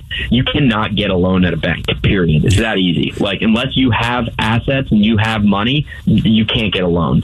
So they have done nothing to help small businesses or make it easier for small businesses to navigate through all of this. Yeah, it's it's been crazy. So, a final question: You're out there in the in the socialist uh, United uh, uh, Kingdom of of California. I don't know how you continue to handle it, frankly, uh, Andrew. But whatever. God bless you. Um, uh, are there are there DEI mandates and and some of this new woke ideology that that it really covers every small business, or is that still now left up to the business owner? Well, I don't see it, so it's left up to the business owner. I mean, there's nothing that's like mandated Okay, in writing. good. I mean, there's certainly you know influence and and all that, um, especially in California, but nothing nothing specific that I've seen in regards to the restaurant industry at this point. Can we take that that you're not having daily DEI huddles at what is always? I think the restaurant industry is probably the the least syst- historically systemically racist industry of any, maybe except for the entertainment industry. You know, for I was a musician for a longest time, and I I don't know what racism is. You know, I don't know what any of that is, but um, it's a very diverse uh, industry, isn't it? It is incredibly diverse. You know, our whole thing is just treating each other with respect. You know, regardless of you know r- race, creed, thoughts, any of that. Yeah, as long as someone can cook or do a great service or be the front of the house, you know, you don't care, do you? I don't think. I think that's the way ninety nine percent of Americans are. They don't care. They just want people to do their job and do it well. Exactly, and do it with love. Yeah, you know, care that's about right. their job. That's right. And we can tell you love your food. Chef Andrew Gruel, thanks for joining me. You guys can follow him at Chef Gruel on Twitter. And of course, he's got a Facebook presence as well. Thanks, my friend. Appreciate it. Thank you so much. All right. So uh, there he is, Chef Andrew Gruel, and he's uh, he's been really very outspoken about um, a lot of uh, things going on that are anti small business, anti restaurant, anti you know uh, trying to help restaurateurs make it. And boy, what's going on up there in the name of pollution uh, in New York City is crazy. Now, regarding tips in uh, in the industry, Lee, I have to ask you more and more and more. And I asked Chef Gruel about this, and he was looking at it from the restaurateur's standpoint. I don't look at it as in a way that the restaurateur is trying to get away with not paying anymore. But what do you think about um, tips for carryouts? How do you feel about that? like uh like picking like picking up your carryout or somebody No, no, no, deliver no, no, like no. Like no. What I mean is when you go and you you know you order something from the barbecue joint or from the you know Oh. whatever from anywhere, and you're carrying out. You're not getting served at the table, Mm-hmm. uh, but yet they ask for a tip. You know, and I'm not. This is not to begrudge people that are helping you, but that's a new thing. It never used to be part of the uh, at least expectation or obligation or a request. What What do you think? Do you tip at the carryout window? uh no. No. No, I don't think so. I have on occasion. If if someone like uh, you know, I tipped the other day. You know how? You know why? By the way, Kari Lake coming up in just a few minutes. Kari Lake, author of the number one Amazon bestseller, and I imagine it's probably on other uh, things already. And it's just out this week. Her book is uh, Unafraid, just getting started. Um, I, I, I went to a barbecue joint for the first time, and I and I said, "Hey," they said, "What kind of sauce do you want?" And I said, "Well, I don't know. What do you have?" Well, we have our original, we have our hot, I have what have, and I'm like, "Oh man, which one?" And and without stopping a beat, the person who gave me my bag of barbecue said, "Why don't I give you some of each?" Uh, I tipped her right there because it was she went out of right. She went. I didn't have to ask. She went beyond expectations. To me, that's why you give a tip, whether it's dine Yeah. in or dine out. At any rate, that's my opinion. So I gave a little tip. But just for like, hey, you ordered at the kiosk and you got a burger and fries, and now it pops up on the thing. Do you want to give a tip? And here's your bag. Yeah, I don't think so. Not so much. Yeah. Anyway. All right. Hey, when we come back, uh, Kari Lake is going to join us. And again, um, you know what happened to Kari. Uh, election day voting and the dependence on it by the GOP uh, didn't work out so well for her, for uh, uh, Laxalt, Paul Laxalt in Nevada, and others. And I think there's been a shift in the way the Republican Party is going to. Well, in fact, they announced a shift just uh, recently in how they're going to address elections. So uh, we'll look forward to talking to her. She's supposed to call us um, in just a few minutes. Um, you may want to let your friends and family know that she'll be on with us because I have a lot of questions for her regarding the election, regarding what her trajectory is, regarding uh, you know who she's backing for 24. I got a feeling I already know the answer to that, but we'll see. Um, so it'll be an interesting conversation.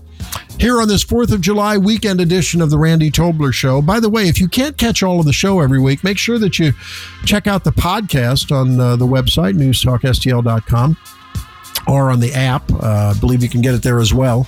Uh, and that'll be up uh, Monday, right? We'll have that up, right, Leah? Yep. Okay, great. All right. The great Kari Lake coming up in our final segment. Keep it right here.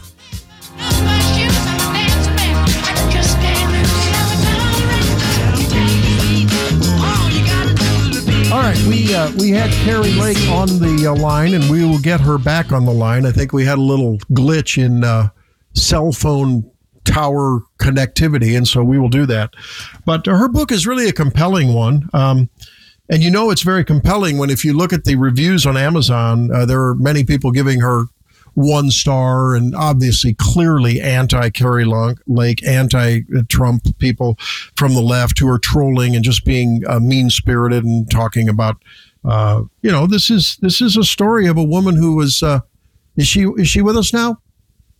I'm Great. here. Hey, Kari Lake joins us now. How you doing, Kari? Thank you for joining me on this weekend where we celebrate the greatest country the planet's ever seen and your new book just out, Unafraid. What a fabulous read it is. Unafraid, just getting started. Thank you. Oh, thank you. Thank you for having me. I, I'm really, uh, I really love St. Louis. And when I found out I was going to be talking to the people there this morning, it brought back many good memories of uh, weekends spent down in St. Louis. I have to tell you, as we watched your trajectory, Kari Lake, as you were running for governor there, and you emerged from being uh, the most popular, you know, news uh, broadcaster and, and, broadcast journalist in Arizona, to a, a national phenom um, and a friend uh, of Donald Trump. I think so many were just impressed with your um, personal story and how that applies to what many feel is a slipping opportunity for Americans to work hard, show resilience, and and ascend to heights that I think everyone aspires to. Those opportunities are being lost under the current woke leftist ideology, aren't they? Well, I, I definitely agree with that. However, I think there is something happening and changing right now, and I, I can feel it. I'm all over this country. I talk to people all over America. And more and more people are saying, okay, I've had enough. I'm going to stand up. I'm going to start saying something. I'm going to speak out. I'm not going to give that media outlet my attention anymore. I'm not shopping there or buying that product. And that's a pretty big thing. You know, to me, I, I've been doing that for a long time. I'm obviously, I, I'm a little, the name of the book, Unafraid but I used to be afraid. I used to be afraid of being canceled and I used to be afraid of being ostracized. It's a natural instinct for human beings. But once you realize that you survive, when you make a, a stand on your principles and you get on the other side of making that stand and you survive, it, it, it actually is a little bit emboldening and it makes you realize that you have a power that you probably didn't know you had before you took that stand. When I left my job it was really scary. I was walking away from a seven figure contract. I was at the you know top of my career, number one, um, and it was very it was a very frightening time to walk away from a job. It was during COVID. The economy still hadn't come around, nor has it, in my opinion. Um, and I stepped away from that, and and that was really scary. And I I really leaned heavily on God at that time, and I still do, by the way, every day, every minute. But I said, um, God, I'm I'm really kind of wrapped up in leaving the money. I'm going to be honest, and I I want to make sure I'm doing the right thing. I know it's the right thing, but I just don't want to look back with regret. And I talk about this in the book how I said, "Give me a sign that I'm doing the right thing," and I. Within uh, you know 30 seconds, I opened the Bible at my desk, uh, just a random page, and dropped my finger down. And the first verse staring back at me was First Timothy, chapter six, verse 7, for you bring nothing into this world, and it's certain you bring nothing out. And I thought, wow, that's what God is telling me. That paycheck, you don't take the paycheck with you. You you take what you've done in your life with you. You take your legacy is what did you do in your life? How many hearts did you change? How many important stands did you make? And so I think that's where we are right now. And I, I see a lot of people who are, are standing up and maybe they don't have as big of a voice or as loud of a voice or as big of a you know an audience or impact as I do, but they have an impact in their world, and and we at the heart of it, Randy, at the heart of our country, I believe America is still strong. And I know you probably have people there listening going, wait a minute, what is she talking about? We're falling to pieces. I'm talking at its foundation, the foundation our founding fathers set up, the Constitution. The, the very basics of this country are Constitution Declaration of Independence. That's where the solutions lie. And just because this rotten federal bureaucracy and federal government and crooked politicians are as rotten as they've ever been, it doesn't change that foundation. But we do have to act so that they don't try to dismantle that. And I think they're they're eyeing that. There's no doubt about it. We're talking with Kari Lake, author of the now already, just after a couple days of its release, author of Unafraid, um, Just Getting Started, a book that is uh, just uh, meteoric and for good reason. Uh, you know, I you had I, I'd like you to give us a little inside look on how you felt yesterday afternoon, looking back at the result of Donald Trump's appointments to the Supreme Court a restoration of constitutional textualism to the Supreme Court. And how how buoyed were you yesterday afternoon looking back at Thursday and Friday's decisions? Well, it's everything. I mean, the President Trump talked about that when he came into office, how many uh, judicial vacancies there were. And they were, uh, you know, the suspicion was, and I, I believe it to be fact, they had left those open for Hillary to come in and probably give them to the highest bidder and, and pay back some people who had done some things for her. That's not how President Trump operates. That's not how a true American statesman operates. A true American statesman, a patriot in that office, like President Trump, found the best people for the job. And isn't it interesting that that's kind of what happened with the affirmative action ruling? It's about getting the best people in the positions. Now, I want to make sure that all Americans have the opportunity to do well and live the American dream. And I think affirmative action was set up because there was this fear that that wasn't possible because of, of racism and things like that. To me, the biggest act of racism is being pushed on our minority and, and impoverished communities, forcing children in failing, awful schools that really should just be torn down. They're just horrible schools. They send the kids there, they learn nothing. And to me, that is an act of racism. The curriculum being taught at our school is um, it's it's really child abuse. We're psychologically abusing our children with this indoctrination, and so we need to get serious. If we want all kids, no matter what color their skin, no matter what socioeconomic, um, you know, uh, area they fall into, if we want them to succeed and live the American dream, it starts with education, a proper education, reading, writing, arithmetic, history, and, and real history, not this, you know, 1619 version, a, a real true history of our country. And then I, I'm a big believer and when, when I ran for governor, my education policy was, I thought exceptional. It was returning skills and life training in high school. So at 10th grade, you could get career training, you could get skills training, so you could get out of high school and get a high paying job. The jobs are there. We need the bodies to fill them. And there's not a reason we can't prepare our own kids to fill those jobs. There's no doubt about it. Uh, I uh, I've often said in recent times, only half jokingly, boy, wouldn't it be good if a guy like Mike Rowe find a way onto a ticket somewhere? Because I mean, he, he celebrates that that hard work, grit, resilience that can lead to a lot of success for people that don't have to go to college if they have the life schools that a proper education brings them. I, I wanted to I wanted to ask you about the election and what it taught you. The the, the gubernatorial election, we all know you weren't even allowed to vote at your own polling place because big air finger quotes here, uh, you know, glitches. And I think the GOP has recently finally learned that, hey, we got to change our strategy. You can't depend on, on election day turnout because things happen, whether they're nefarious or whether they're God created through weather events. Paul Laxalt saw that in Nevada. What is your advice to the GOP, to the RNC, uh, to the upcoming election? And related, what is Kari Lake's future in politics? What does that look like? Uh, well, uh, really quick on what you said about about Mike Rowe. Um, a, a work ethic is at the center of all success, and we haven't been doing a good job teaching our kids that. Not everybody, and I'm not trying to point fingers at moms and dads out there. Moms and dads are out working themselves, you know.